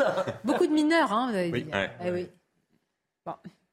Vous nous Moi, je posais tout à l'heure la de- question à, Bertrand Cavé. Je dis euh, le nombre, vous avez insisté sur les différents, différents dispositifs avec des équipes aussi qui sont très mobiles, habituées justement à certaines. euh, on va dire, hein, parce que la police est considérée comme une bande rivale. Donc en face, vous avez des bandes qui sont extrêmement mobiles, qui vont très vite. Mais la question, c'est pas tant le nombre, c'est les ordres qui sont donnés. Est-ce que euh, il faudrait aller au contact, quand- surtout quand il y a des, des mineurs, mais qui sont aussi des fauteurs de, de troubles? Ou est-ce que le truc, c'est de dire, euh, pardonnez-moi, est-ce que le, l'ordre, c'est de dire, écoutez, il faut que voilà, la soirée se termine et qu'il n'y ait pas de problème, puisqu'une étincelle sociale qui pourrait mettre le feu Bah, la difficulté première, vous le savez très bien, on peut anticiper au mieux le maintien de l'ordre, ce n'est pas une science exacte. On va avoir une boule de cristal. Il y a tellement de paramètres extérieurs, c'est multifactoriel, qui vont nous permettre de dire combien on aura de personnes ce soir. Il va y avoir le résultat sportif, les conditions climatiques. Si on a une pluie ou de la neige et, euh, ou de pluie verglaçante comme c'est prévu, peut-être qu'il y aura moins de monde sur les champs. Euh, après, euh, c'est aussi un petit peu en fonction de la population hein, qui, qui sera sur place que l'intervention, les interventions euh, seront menées. On peut, l'intérêt premier, je vous l'ai dit, c'est de protéger les personnes et les biens. Vous imaginez bien- qu'aller au contact euh, rapidement euh, de, de famille, c'est quand même un exercice qui est difficile. C'est ça qu'il ne faut pas oublier. C'est que aussi, il y a évidemment, et ça c'est tout l'aspect festif et, et de rassemblement, des familles qui sont. Alors, des familles. En tous les cas, il y a, il y a des gens qui, sont, qui sûr. vont être dans différents euh, rassemblements et les policiers, les gendarmes vont devoir tenir compte de cette donne-là. C'est pas évident, hein, Non, dans de telles circonstances. C'est jamais évident, euh, puisqu'il va y avoir, il devrait y avoir quand même beaucoup de monde, quelles que soient les conditions. Et, c'est vrai, le défi, c'est d'intervenir rapidement sans qu'il y ait des dommages collatéraux. Donc, euh, je pense, moi, j'ai eu des, retours qu'il y aurait place à l'initiative. Le problème, souvent, à la préfecture de police, c'est la lourdeur du dispositif. Bon, ce qu'il faut, c'est la déconcentration de la manœuvre. C'est que les unités, dès qu'elles voient un événement, donc elles s'approchent, sachant que euh, on peut être dans une démarche également préventive, de montrer la force, et puis après, il faut se projeter, intervenir très rapidement s'il y a quelques groupes qui commencent à se livrer. L'ultra-droite, c'est un- c'est une menace particulière dans ce Non, genre non, moi, l'ultra-droite, ça me paraît. pas Ça me paraît ça- De la communication politique Oui, pour non, dire non, que. euh, oh, ils seront trois peut-être. Bon, mais Donc peut-être euh, pas ce soir, il y a un sujet. non, de... non, les mais services de renseignement si vous voulez, intérieur. moi je les vois pas. Il y a les services de renseignement intérieur jugent Ouais. qu'après la menace islamiste, la menace de groupuscules d'extrême droite dans notre pays existe. Il y a eu 10 opérations Non, mais sur les attendez, 5 dernières années je qui ont été parle en- déjouées, je- heureusement. Je vous parle en termes d'ordre public. Ah oui, là, c'est Euh, on a chose. passé Ah les oui, années c'est ça, 80, le vous étiez beaucoup plus. Voilà, donc euh, ce soir, maintenant, alors, n'oubliez pas de citer les gens, les syndicalistes Oui, de la bien police. sûr, Ah non, bien mais- sûr, excusez-moi. Voilà, mais, Mais non, avec- non, vous excusez pas, mais plaisir. vous êtes syndicaliste. de la police Vous travaillez main dans la Mais chaque main. fois, moi je parle des policiers, hein, chaque fois, donc, puisqu'il y aura quand même 17 escadrons de gendarmerie mobile et 7 Exactement. CRS sur les Champs-Élysées. Désolé de rajouter une dimension, Voilà. mais il y a aussi un, un contexte toujours de, de, de menaces terroristes où euh, Alors, il y a aussi mais ça. on est Qui a été sur- rappelé hier par- Non, le mais bon, je veux pas. euh, Non, mais Aujourd'hui, vous avez durablement, et ça sera aussi valable pendant les Jeux Olympiques, vous avez tout le panel de menaces qui sont maintenant des menaces structurelles, permanentes. Ce sont des menaces en termes de terrorisme, ce sont des menaces en termes de délinquance, avec différents niveaux de délinquance. Il y a également les troubles à l'ordre public. Donc on est sur un dispositif sécuritaire qui, depuis des années, est très tendu euh, parce que euh, la menace est Oui, mais permanente. quand même, on avait le Franchement, sentiment, comme il y a peu d'attente, enfin, il n'y a pas eu, heureusement, on en est Non, mais sur ce sujet-là, je, on sait, voilà, je préfère pas qu'on s'avance, mais ce que je veux dire, c'est, c'est leur métier, je veux dire, mais il faut vraiment remercier ces policiers, Oui, bien ces sûr. gendarmes, Mmh. parce que sortir dans un tel contexte en sachant Mhm. que, voilà, vous risquez, il y a eu des blessures quand même qui n'ont pas été, c'est- c'est- c'était pas des blessures minimes, hein, la Ah non, fois mais je l'ai précisé, c'est des Eh oui. blessures graves, des fractures aux pieds, aux mains, euh, des, voilà, des équipes. Voilà. Il y a- Des gros- il y a- il y a eu- il y a eu- il Et voyez, Jérôme, Il euh, ce, qui est, ce qui est regrettable, c'est que j'ai entendu dire euh, parfois dans le débat public et politique, oui, mais écoutez, c'est un moindre mal. C'est-à-dire qu'on s'est habitué à un quota, en réalité, de Mmh. blessures. Et, ça- et- et c'est ainsi. Il faudrait l'accepter. Mais moi, je On pense est même habitué Oui. à avoir constamment une présence policière, ce soir une présence policière forte lors de l'organisation de tout type d'événements, y compris des événements qui n'ont même pas lieu sur notre sol. Il y a même eu des commentaires politiques qui disent que les policiers sont effrayés éventuellement de la rencontre de ce soir. C'est scandaleux de tenir des propos de la sorte. Non, non, les policiers ne sont pas effrayés du tout de ce soir. De violence, vous ne pouvez pas dissocier le rendez-vous de ce soir d'un environnement qui est maintenant structurellement violent. c'est un vrai problème.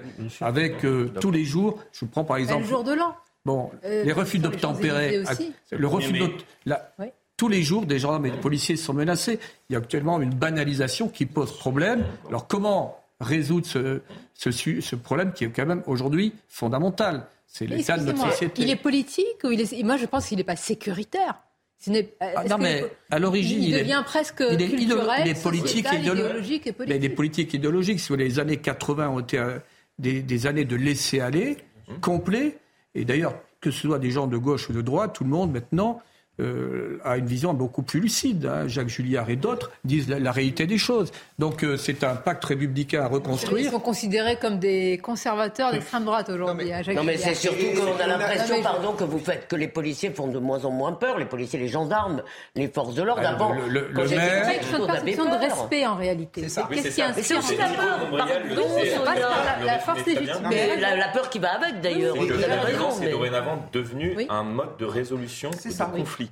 C'est-à-dire, lorsqu'on a un conflit avec quelqu'un, on n'hésite pas à user euh, de, de, la violence. Et c'est ce que disait euh, Thibault de Montbrial pour résumer entre guillemets, ce qui se passe actuellement dans, dans nos sociétés même, puisqu'il n'y a pas uniquement en France. Je pense que là-dessus... Et on a, on a toujours tendance à opposer les enseignants, les gendarmes et les policiers, alors qu'on fait exactement le même travail, défendre les valeurs de la République, essayer de faire vivre ce vivre ensemble aujourd'hui qui n'existe pas toujours ou pas toujours sur tous les territoires. Et c'est ça qui est formidable. Et moi, ce qui me tue en tant qu'enseignant en Seine-Saint-Denis, c'est de voir cette instrumentalisation politique autour de nos policiers, autour de nos gendarmes, avec avec des gens qui racontent à des gamins de 13 ou 14 ans que la police euh, va à l'encontre de leur intérêt particulier, que les policiers finalement sont contre les musulmans, sont contre les personnes d'origine étrangère et parlent de violence policière. Moi, je passe mon temps à démonter ces préjugés dans ma salle de classe à, cause de gens qui jettent de l'huile sur le feu et ça m'agace. Moi, j'étais sur le train de compagnie en 85-88 en Haute-Savoie on ne pouvait pas intervenir dans les lycées parce que les professeurs de l'époque nous taxaient ah, de force d'oppression. Donc il y, a, tout un héritage idéologique. Il y a eu euh, tout ça s'explique. Il ne faut pas croire que ce soit spontané. Donc cette démolition, ce déconstructionnisme d'avant l'heure, ce sont les années 70, les années 80. Maintenant, tout le monde est d'accord pour euh, enfin, dire, dire que vous faites le même métier est quand même peut-être exagéré. porte les mêmes valeurs. Pas tout le monde en même temps. Hein vous n'estimez pas qu'il y a un pan entier au sein de la gauche française qui a toujours défendu je suis d'accord avec vous. des politiques mmh. progressistes de sécurité, ben, tout le des moyens pour nos forces de l'ordre. Voilà. Ne soyez pas dans le manichéisme non, total. Mais, hein, pas... Non, non, mais attendez. Vous avez raison de défendre votre crèmerie, moi. Je dis. Non, mais, non, mais cette sensibilité à gauche existe. Il y a eu cette sensibilité qui est une sensibilité sociale par excellence. Jaurès, vous savez, Jaurès. Mais Clémenceau également mais ce qui est intéressant, c'est que le dernier discours de, de Jospin était un discours centré sur la sécurité. ceci dit, dans les faits, que s'est-il passé depuis 30-40 ans Que ce soit de la droite ou de la gauche. mais pardonnez-moi, et qui, est sur le terrain Qui reçoit les projectiles Oui, bien sûr. Bah oui, mais. Euh, années. Elisabeth, Elisabeth, juste. Les problèmes qui je vous. Mais si, j'arrive. Les problèmes qui ont été développés par Kevin, en fait, sont assez simples, si je puis dire. Mépris de l'autorité de l'État. Règle, et ça, c'est valable pour tous professeurs, élus et autres.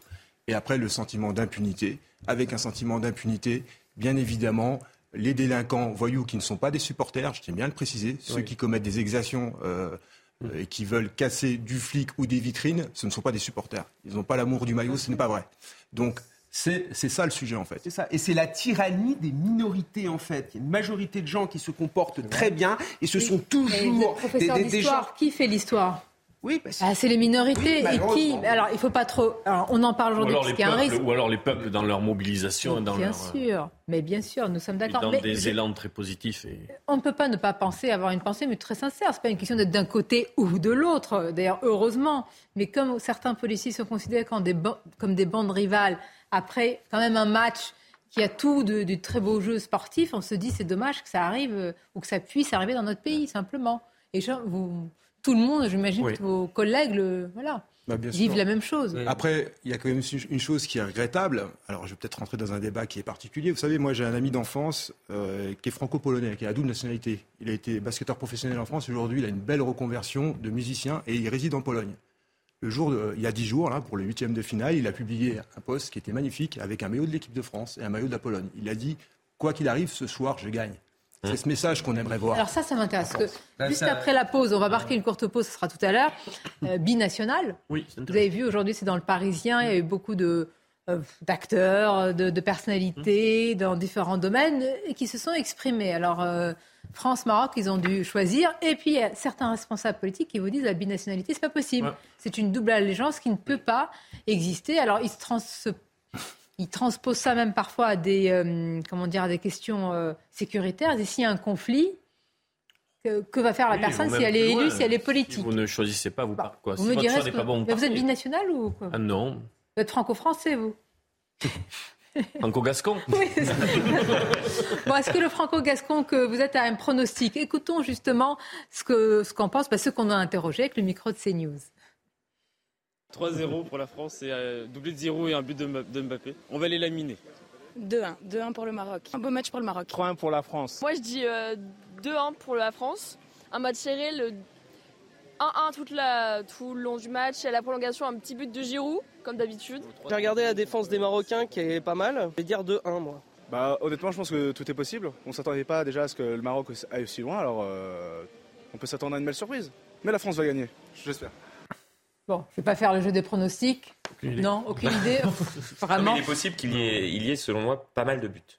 Parce que Alors euh, vous- non mais c'est intéressant parce que Alors, je pense que le, Maroc non mais ou pas non mais non mais parce que parce que l'eau ça mouille non mais parce que euh, le Maroc n'a rien à perdre c'est-à-dire c'est déjà historique pour eux donc c'est-à-dire que quitte à enfin ils, ils ont, ont tout à tout tenter tout- oui non mais ils ont tout à gagner donc c'est c'est c'est pour cela donc euh, enfin je pense que oui Il est redoutable. ils vont être très attaquants et Euh, Est-ce qu'avant la pause, on peut voir le sujet de Mathilde Ibanez C'est important sur tout le dispositif de, de, de- de sécurité, avec évidemment euh, tout l'effort à la fois des policiers et des gendarmes. Et puis c'est très intéressant, hein, toutes ces unités mobiles aujourd'hui qui sont aguerries, si je puis dire, qui connaissent un petit peu comment euh, les choses peuvent se dérouler dans ce genre de soirée. Il est prêt, on le regarde, ce sujet. Des affrontements entre supporters et forces de l'ordre, c'était samedi dernier, en plein centre de Paris. Pour éviter de voir se reproduire ces mêmes scènes de violence, un dispositif important est prévu pour ce soir. Au total, 10 000 policiers et gendarmes seront mobilisés, dont 5 000 en région parisienne. La capitale sera particulièrement surveillée. 2200 policiers et gendarmes déployés et 25 unités de forces mobiles seront dédiées au secteur des Champs-Élysées. La CRS 8, une nouvelle force d'intervention capable de se déplacer en 15 minutes dans un rayon de 300 km, sera également mobilisée. L'entourage du ministre de l'Intérieur précise également qu'une grande partie des portes du périphérique seront fermées dès 18h30, ainsi que plusieurs stations de métro et de RER. Samedi dernier, 20 000 personnes s'étaient réunies sur les Champs-Élysées pour fêter la qualification du Maroc puis celle de la France. On va continuer à en parler. Euh, courte pause. Euh, Qui a une double nationalité sur ce plateau? Mais d'abord, euh, excusez-moi, c'est la vie privée de toute façon. Oh bah non, bah non. C'est la vie Non, mais c'est privée. pas mon cas, mais je ne vous aurais pas répondu. Oh, Non, après, même sans avoir une double nationalité, on peut avoir des sensibilités pour tel ou tel Oui, pays, cache- de par notre mais- histoire. On peut avoir des origines. Mais sans parler de quatrième génération, moi, j'ai pas de double identité. J'ai vécu en Angleterre, je peux me réjouir d'une victoire anglaise. Bien évidemment, je me Moi, suis réjoui de la victoire française jamais face à l'Angleterre la semaine dernière. Alors là, l'exemple, Florian, oh là là, fait Jamais mal. l'Angleterre, ah non. Ah bah oui, mais Ah non, après non. chacun, chacun ses sensibilités, mais je suis pas. Mais en tout cas, il y aura débat. Bon. C'est un bon teasing. Heureusement que c'est pas France-Tunisie. J'ai de la chance. Oui, voilà. Courte pause, à tout de suite. Dis donc, vous êtes euh, en verve hein, sur. Il y a un sacré écho. Vous êtes en verve euh, sur le plateau là, hein, en, en attendant ce soir. C'est le match qui Oui, oui. suscite les passions. Vous devez avoir un match tous les jours hein, pour vous avoir comme ça en forme. Mais... Sandra, c'est à vous pour les titres, c'est News Info. Loi LOPMI, le Parlement doit adopter une forte hausse des moyens pour la sécurité. Le Sénat doit valider dans l'après-midi l'accord trouvé avec l'Assemblée nationale. Gérald Darmanin évoque une loi historique. Elle vient abonder de 15 milliards d'euros sur 5 ans les crédits alloués au ministère de l'Intérieur. 6 milliards d'euros, c'est la somme que le travail dissimulé fait perdre à la sécurité sociale chaque année. Un rapport publié aujourd'hui confirme le caractère fraudogène des micro-entreprises. La palme revient aux travailleurs des plateformes avec un taux de cotisation éludé de 43%, 58% chez les livreurs à domicile et 62% pour les VTC. Au moins trois morts et plus de 40 rescapés dans un naufrage dans la Manche cette nuit. L'embarcation transportait des migrants vers le Royaume-Uni. Des bateaux et deux hélicoptères britanniques et français ont été mobilisés. Un patrouilleur de la Marine nationale a été envoyé en renfort. Environ 45 000 migrants ont effectué la traversée depuis le début de l'année, près de 30 000 en 2021. Alors, la binationalité, d'ailleurs, binationalité, ça a été un, souvent un sujet de débat politique, hein, euh, assez vif. Euh, ah ben, à l'époque, euh, déjà, Jean-Marie Le Pen en parler et euh, fustiger une forme de, de trahison parce Oui, y pas avoir. un défenseur, oui. Oui, oui, ça. et bah, euh, sa fille non plus, il y a quelques années aussi. Elle estimait que c'est peut y avoir une forme de, de double allégeance. Alors, euh, on convoquait le cas où il peut y avoir un conflit de haute intensité. Dans ce cas-là, qu'aurait fait un politique avec une double nationalité? Est-ce qu'il y aurait un risque? D'un eh, vous russe et ukrainien, oui, oui, bah oui, C'est très d'information. compliqué quand même. Bon, là, on va rester dans le cadre du football. Alors, vous avez cité Bertrand Cavaillé, un- euh, c'est quelqu'un de très emblématique, évidemment, Abdelatif Benazi, natif, je crois, ouais, d'Oujda, au Maroc. C'est l'emblématique deuxième euh, ligne du 15 de France. Il était capitaine. de- Ouais, 90, 2001. Je connais mes classiques euh, en rugby. Voilà. Euh, Il va accompagner, je crois, Emmanuel Macron d'ailleurs euh, ce soir euh, au, au Qatar. Et lui, il dit c'est un honneur pour moi tout simplement d'assister en- entre les deux. Alors, quand on pose la question, par exemple, à un ministre secrétaire d'État, il se trouve qu'il y a une secrétaire d'État qui est franco-marocaine, qui est en charge en plus de la jeunesse et de l'engagement, qui s'appelle Sarah Ellery. Moi, je l'ai interviewée hier sur Europe 1. Elle me dit, mais euh, évidemment que c'est une fierté, mais je suis pour les Bleus. La question ne se pose pas. Bah, les ministres. Oui, C'est est- quand même difficile pour une ministre de- de- du gouvernement français de vous dire que... Non mais en fait, je trouve que c'est une question assez délicate, qui est difficile à trancher avec des vérités euh, absolues, parce qu'on comprend bien qu'on peut avoir des origines, on peut... Et que, évidemment, euh, le- le- la question du conflit entre deux pays euh, se pose quand même, heureusement, pas tous les quatre matins. Maintenant, prenons le cas d'un franco-algérien. Ah oui, mais là, vous nous prenez l'exemple le plus, euh, évidemment. Et je vous prends l'exemple où les Vivace, c'est problème, le parce plus, que, euh, bon, franchement, si vous Non, êtes... le euh, problème, Abdelatif Benazi, c'est très intéressant parce qu'il jouait au Maroc, il les repérait, il a Ah oui. je crois que c'était Agen.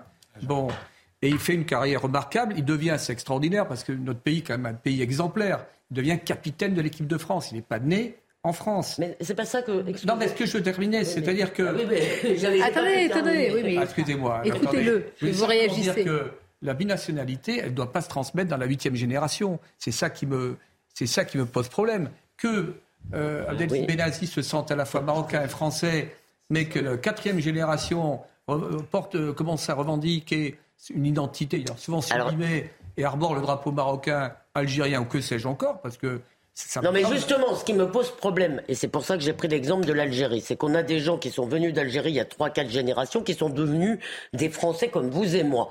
Mes parents d'ailleurs sont venus d'Algérie, ou euh, d'Algérie en passant par le Maroc. Donc, euh, et si vous voulez, qui se sont fondus dans la masse. Et on voit aujourd'hui leurs petits-enfants, leurs arrière-petits-enfants qui ne connaissent absolument pas l'Algérie, sinon par les vacances, et qui probablement auraient beaucoup de mal à s'y adapter. Si vous voulez, brandir, revendiquer une nationalité algérienne plutôt en défiance contre la Moi, j'ai France. bien, j'ai bien aimé les paroles de, de personnalité, parce qu'elles ont la parole, mais c'est vrai aussi parfois dans les, micro-trottoirs qu'on fait. Il y a un supporter qui a dit, euh, on va, supporter de l'équipe des Lions Atlas, qui, qui dit, euh, on va d'abord voir le match, puis après on ira voir l'équipe de France, et puis euh, on a deux beaux matchs. Mais euh, Leïla Slimani, dans le JDD, elle dit, le, le Maroc est l'équipe de mon cœur, mais je serai heureuse si la France gagne. Voilà. C'est-à-dire, est-ce qu'on peut aussi se dire que ça, se- ça se passe comme ça? Oui, mais Moi, je trouve que c'est bien. Alors, je suis d'accord avec ça, mais malheureusement, enfin, ce n'est pas toujours comme ça. Moi, j'ai le souvenir d'une déclaration de Benzema qui nous racontait au début de sa carrière Oui. Que euh, la France, c'était pour le foot et que son pays d'origine, c'était pour le cœur. Moi, ça, ça me pose problème. Après, la démarche euh, de euh, Sarah El Haïry, je trouve ça formidable. Et la vérité, c'est que dans ce pays, il y a des millions de personnes, des milliers de personnes qui partagent cette démarche. Si, si le Maroc gagne, il y a des gens d'origine marocaine qui seront contents. Si c'est la France, ils seront également contents. Donc, je pense que c'est un rapport aussi à la binationalité. On ne peut pas trancher ça comme ça. Ça fait référence à l'intime. Et c'est pour ça que moi, j'ai pas un avis tranché sur cette question. Vous savez combien il y a de joueurs binationaux euh, marocains Non, dites-nous. 16. Ah oui. 16 sur 26. C'est énorme. Dans, l'équipe. Dans l'équipe. Dans l'équipe du Maroc Et ils jouent, ils jouent où? Ils, jouent euh, pour, pour, la plupart d'entre eux, on en, a parlé, en France, en Europe y compris euh, d'ailleurs pour, euh, pour les Français. La plupart des joueurs de l'équipe de France ne jouent pas en France. Alors c'est compliqué de sonder les reins et les cœurs hein, pour savoir ce que chacun pense euh, et, et, où on penche. Surtout qu'en football, parfois, on peut être pour le plus petit, je veux dire, pour l'équipe qui a le moins de chance. Hein. c'est souvent comme ça. On a envie que celui qui a le moins de chance, bah, il titille un peu le, le grand. C'est comme ça. Vous avez eu des conflits comme ça d'identité dans la famille, Jérôme Jiménez, ou bah, pas, pas du tout. Non. Au contraire, on est franco-hispanique et ça se passe plutôt bien. On est plus derrière l'équipe de France. Et bien évidemment, de cœur, on est espagnol aussi. Et euh, voilà. Mmh. Ah, mais vous, vous êtes, Il faut dire. Mon père était espagnol. Oui. Oui, mais moi je suis né en France. Bon, alors vous êtes de cœur. ce que ça veut dire quoi de cœur? Bah, Parce que quand même derrière il y a un patrimoine, il y a des, il y a, non mais de cœur vous pouvez avoir, euh, comme je vous dis, une, une espèce d'appétence et vous êtes attiré historiquement et puis vous le sentez, c'est dans, c'est dans votre sang. De toute façon, cette culture hispanique qui a été transmise par les parents, les grands-parents. Je vous, je vous l'ai précisé tout à l'heure. Si aujourd'hui ma sœur qui est prof d'espagnol dans le sud de la France, je lui passe un petit coucou, et, et qui, qui, qui converge beaucoup avec la culture flamenco. Enfin, tout ça, c'est quand même un patrimoine, c'est de l'intime, mais, euh, on, le, c'est en nous en fait. Mais en réalité, ceux qui nous regardent comprennent évidemment ce que vous êtes en train de dire, mais on ne parle pas vraiment de la même chose. Quand on pose la question de la binationalité, on parle de certains. Alors c'est probablement une minorité, mais pour lequel il y a même plus qu'une défiance, il y a une haine, il, y a une, il y a de la rancune, il y a une volonté de faire mmh. payer la France pour des choses d'ailleurs assez, je veux dire, ah, euh, totalement euh, surréaliste et qui, vous l'avez très bien dit, c'est-à-dire si on leur dit retourner dans ce pays que vous ne connaissez pas généralement, ils ne parlent ni la langue, ni la culture, ni rien, ni rien, ils n'iraient pour rien au monde, ils ne s'instaleraient pas. Vous savez que les Marocains sont quand même la, la diaspora la moins, euh, c'est ceux qui parmi euh, les gens qui sont installés en France, où il y a la plus grande proportion de gens qui n'ont pas pris la nationalité française mm. aussi. Et parce que il me semble qu'à l'époque, vous vous rappelez la déclaration d'Hassan II, qui disait mais Marocains, mais Marocains, vous n'en ferez jamais des Français. Mm. Et peut-être pouvez-vous ou quelqu'un peut-il éclairer ma lanterne Il me semblait que le Maroc ne reconnaît pas la double nationalité. Si c'est plus compliqué, il y a une forme de tolérance, mais c'est vrai que par rapport à la Tunisie, l'Algérie, c'est différent. Mais retenons ce qu'a dit cette secrétaire d'État, Sarah El je trouve que c'est bien. Voilà, la binationalité, c'est une conjugaison de richesse, il n'y a pas de schizophrénie. Elle dit son amour pour les Bleus. Et, mais vous l'avez très bien résumé. En fait, le débat n'est pas celui de la double nationalité, il est celui du rejet d'une des nationalités. Et ça, c'est autre chose. et c'est très différent. Ce qui est même à espérer, c'est d'avoir cette vibration Hein, du cœur qui soit une vibration française. Moi, je pense à la Légion étrangère, c'est un exemple extraordinaire. Ah, Tous ces gens qui viennent de, partout et qui, euh, alors je comprends qu'on puisse avoir euh, euh, cette sensibilité, cette appétence pour l'Espagne, qui est vraiment un très beau pays, mais mais, mais, mais, mais, faut pas exagérer quand même. Vous aimez la corrida Non mais alors.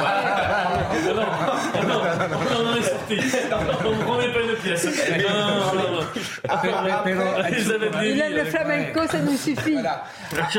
Après, après, ça reste compliqué quand même pour des adolescents de 12, 13, 14 ans d'assumer deux identités. La vérité, moi, je le vois avec mes élèves quand ils sont en France, ils disent vive l'Algérie, vive le Maroc. Et quand ils retournent dans leur pays euh, dont les parents sont originaires, ils disent euh, finalement vive la France. Donc c'est assez compliqué. Et quand on discute avec eux, on se rend compte qu'ils sont aussi fiers d'être algériens, d'être marocains, mais ils aiment aussi vivre en France. Donc je pense que c'est une conjonction euh, qui fait que aujourd'hui, enfin, on a quand même des, des, une majorité de gens sur notre territoire qui sont fiers de vivre sur notre territoire, mais également fiers de leurs origines. Et c'est très bien. Oui, mais on ne peut pas cacher aussi la carte des fractures culturelles. Ah, il y a une dimension idéologique. En fait, vous, avez, vous avez très bien. En fait, en réalité, la question ne devrait pas être d'interdire des drapeaux, de se poser la question de la binationalité, mais comment on donne à aimer Ça ne se décrète pas.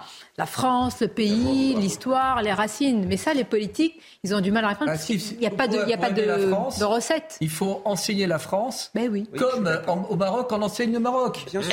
Voilà. Voilà. Et là, et là, et là, on avancerait. Déjà, Ah oui, il vous voulez dire il faut enseigner les grandes figures, il faut qu'on adhère à ces grandes On figures. n'enseigne pas euh, pourquoi nous avons un drapeau euh, avec, euh, avec trois couleurs, pourquoi, euh, quelle est la non, même. Ah bah, pour avoir été, euh, je, je m'excuse, Vous mais savez, pour quand avoir vous été avez- les- dans les jeunes générations. Quand vous avez, quand vous avez un acte, trop peu. souvenez-vous de peu. cette, Trop peu, euh, je suis d'accord. cet euh, acte mémorable dit artistique euh, d'un jeune niçois avec le drapeau français, je ne dis pas le reste, bon, et qui avait été absous par la justice au motif que c'était artistique. Imaginez cela au Maroc. Ah non. Ou aux États-Unis. Bon, aux. États-Unis. Donc, si vous voulez, euh, on a, ce à quoi on assiste aujourd'hui, c'est le résultat d'inversion, de laisser faire, de lâcheté. Ah bah voilà. Voilà. Alors d'accord, bah, pardonne, pardonne donc Et de donc- bêtises. Donc, il y a Et une bêtises. responsabilité. On ne défend pas suffisamment, on n'est pas suffisamment fier de tout cela. Et, et l'école a sa part de responsabilité. Moi, je le vois dans l'enseignement de l'histoire. Il faut renouer avec le récit national. Je ne parle pas de roman national, je parle de récit national. Il est normal que tous les élèves puissent tabou, avoir hein. accès aussi à tout ce que la France a fait de bien. Quand vous regardez le programme de quatrième, on commence quand même le sur l'esclavage. C'est bien le roman. Euh, non, mais le roman, disons- Ah. oui, mais le roman, c'est qu'un petit peu quand même dépassé. C'est Ernest. Lavis, etc. Il faut quand même donner, euh, transmettre une histoire objective, mais une histoire aussi qui permet de faire aimer la France et que tous les Français, même s'ils ont des origines différentes, puissent se sentir français et fiers de ce pays. Et en finir aussi avec l'idéologie d'un bon nombre de professeurs, parce que moi j'en ai marre qu'on associe le drapeau bleu, blanc, rouge finalement au fascisme ou à l'extrême droite. mais, ça n'a aucun C'est sens. pire que ça. Ça fait pendant 20 ans, 30 ans, 40 ans, une grande partie des élites de ce pays, et pardon, cher Olivier de la gauche, des médias euh, de ce pays, euh, ont passé leur temps à expliquer justement à nos jeunes Français issus de l'immigration à quel point ils étaient des victimes d'un pays horrible, colonisateur, raciste. Euh, Rappelez-vous du Pont-la-Joie, c'était ça la culture des années. Vous avez parlé des années 70-80, c'était les beaufs du Pont-la-Joie, les racistes, et puis euh, on allait être régénéré par la différence, si vous voulez. Mais de temps en temps, peut-être il faut aussi, euh, euh, comment dire, favoriser ou aimer une- ce qui nous ce qui nous rassemble et ce qui nous ressemble. Euh, en quoi en quoi on se ressemble justement dans cette histoire de France. Vous savez, j'étais le 2 décembre, donc 2018, après ce qui s'est passé. Ah, le 2 décembre, euh, certes, Austerlitz, euh, et le 2S, la fête des Saints-Syriens. Mais j'étais donc au lendemain de ce qui s'était passé à l'Arc de Triomphe. J'arrivais Ah oui. en Tunisie.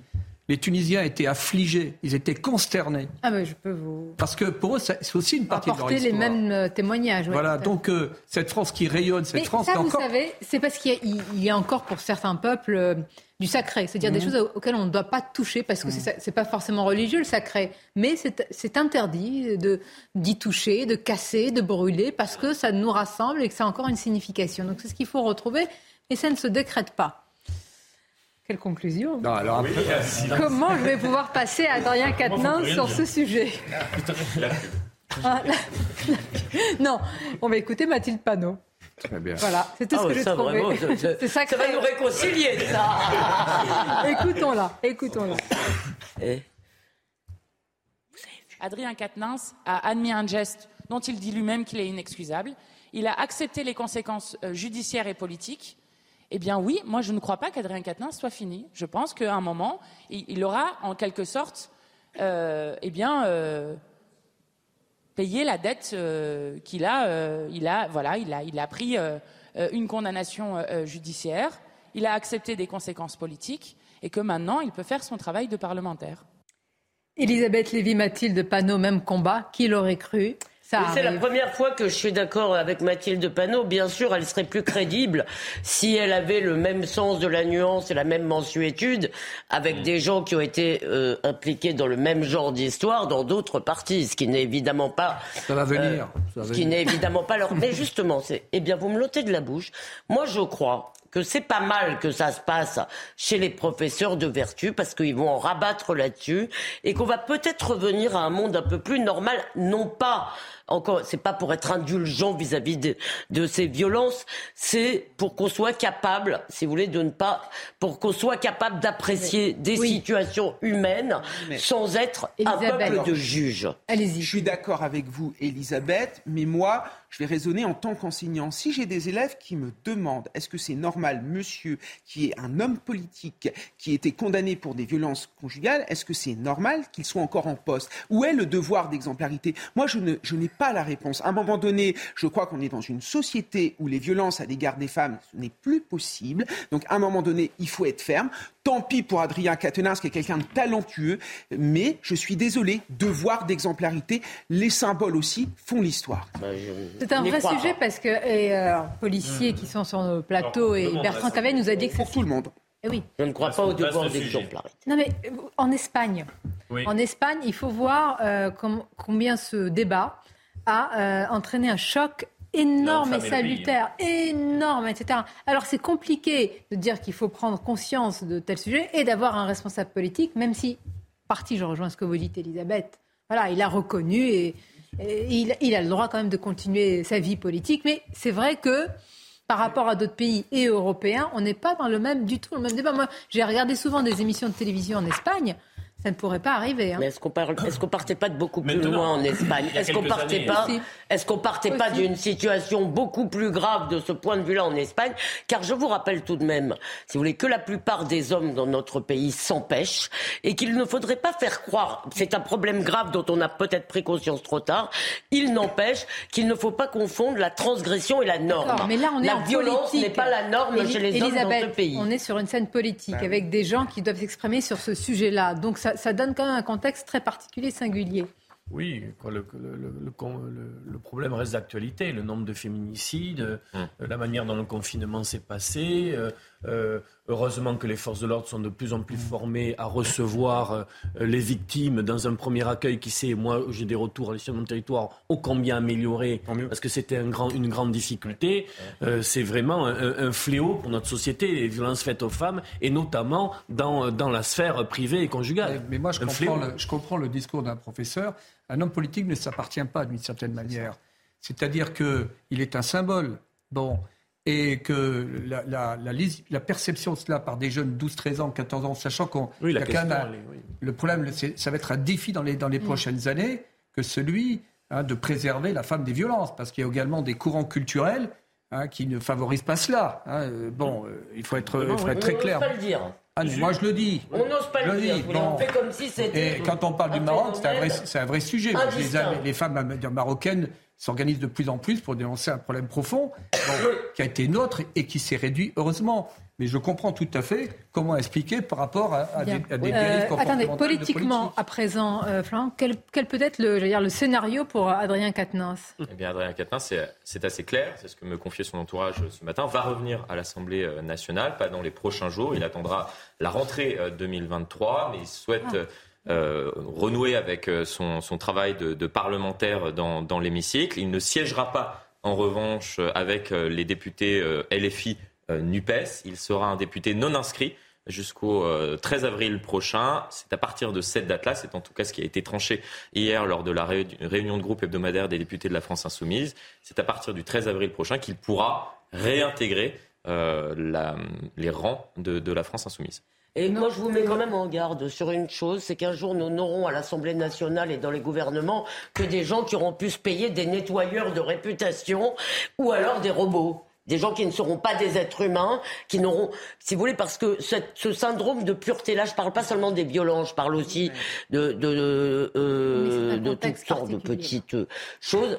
moi, l'exemplarité, si vous voulez, je trouve qu'il faut. On peut être un être humain sans sombrer dans l'illégalité. Hein. Non, mais on peut pas être un être humain sans jamais commettre de choses, si vous voulez, qui ne soient pas absolument irréprochables. Non. Ah, en tous les cas, ce soir, on espère qu'il y aura plus que des êtres humains, qu'il y aura ah des grands sportifs et qui vont marquer beaucoup de buts je vais quand même faire mon tour de table de pronostics. En commençant par vous, parce que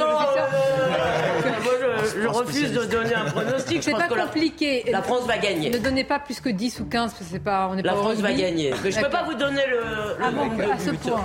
Monsieur D'Artigol. 3-0 pour la France. Vous allez me chanter aussi et... Non Et un. Florian 4-2 pour la Ah oui. Ah, il y a du but. Ah, Ah bah j'avais dit. du but, en même temps, je m'étais but. engagé tout à l'heure. Oui, donc, oui. euh, 2-0 pour la France. 3-1. oula, c'est dit Oula, avec tellement de Vous avez sérieux. les infos. Faut le dire.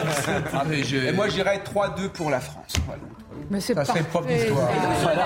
Oui, non, et vous Votre Et pronostic oui, Sonia. Ah bah non. Comme Florian. Jamais. Il a, il a le 1. Merci, chers amis, c'était un plaisir. Sonia. Vraiment, merci beaucoup. Bah oui, bah, bon match Bon ce match, soir. alors. Merci encore. Vous n'avez pas trop déstabilisé. Et, et restez avec nous sur CNews. La Parler de la corrida? Normally, being a little extra might be a bit much, but not when it comes to healthcare. That's why United Healthcare's Health Protector Guard fixed indemnity insurance plans, underwritten by Golden Rule Insurance Company, supplement your primary plan so you manage out of pocket costs. Learn more at uh1.com.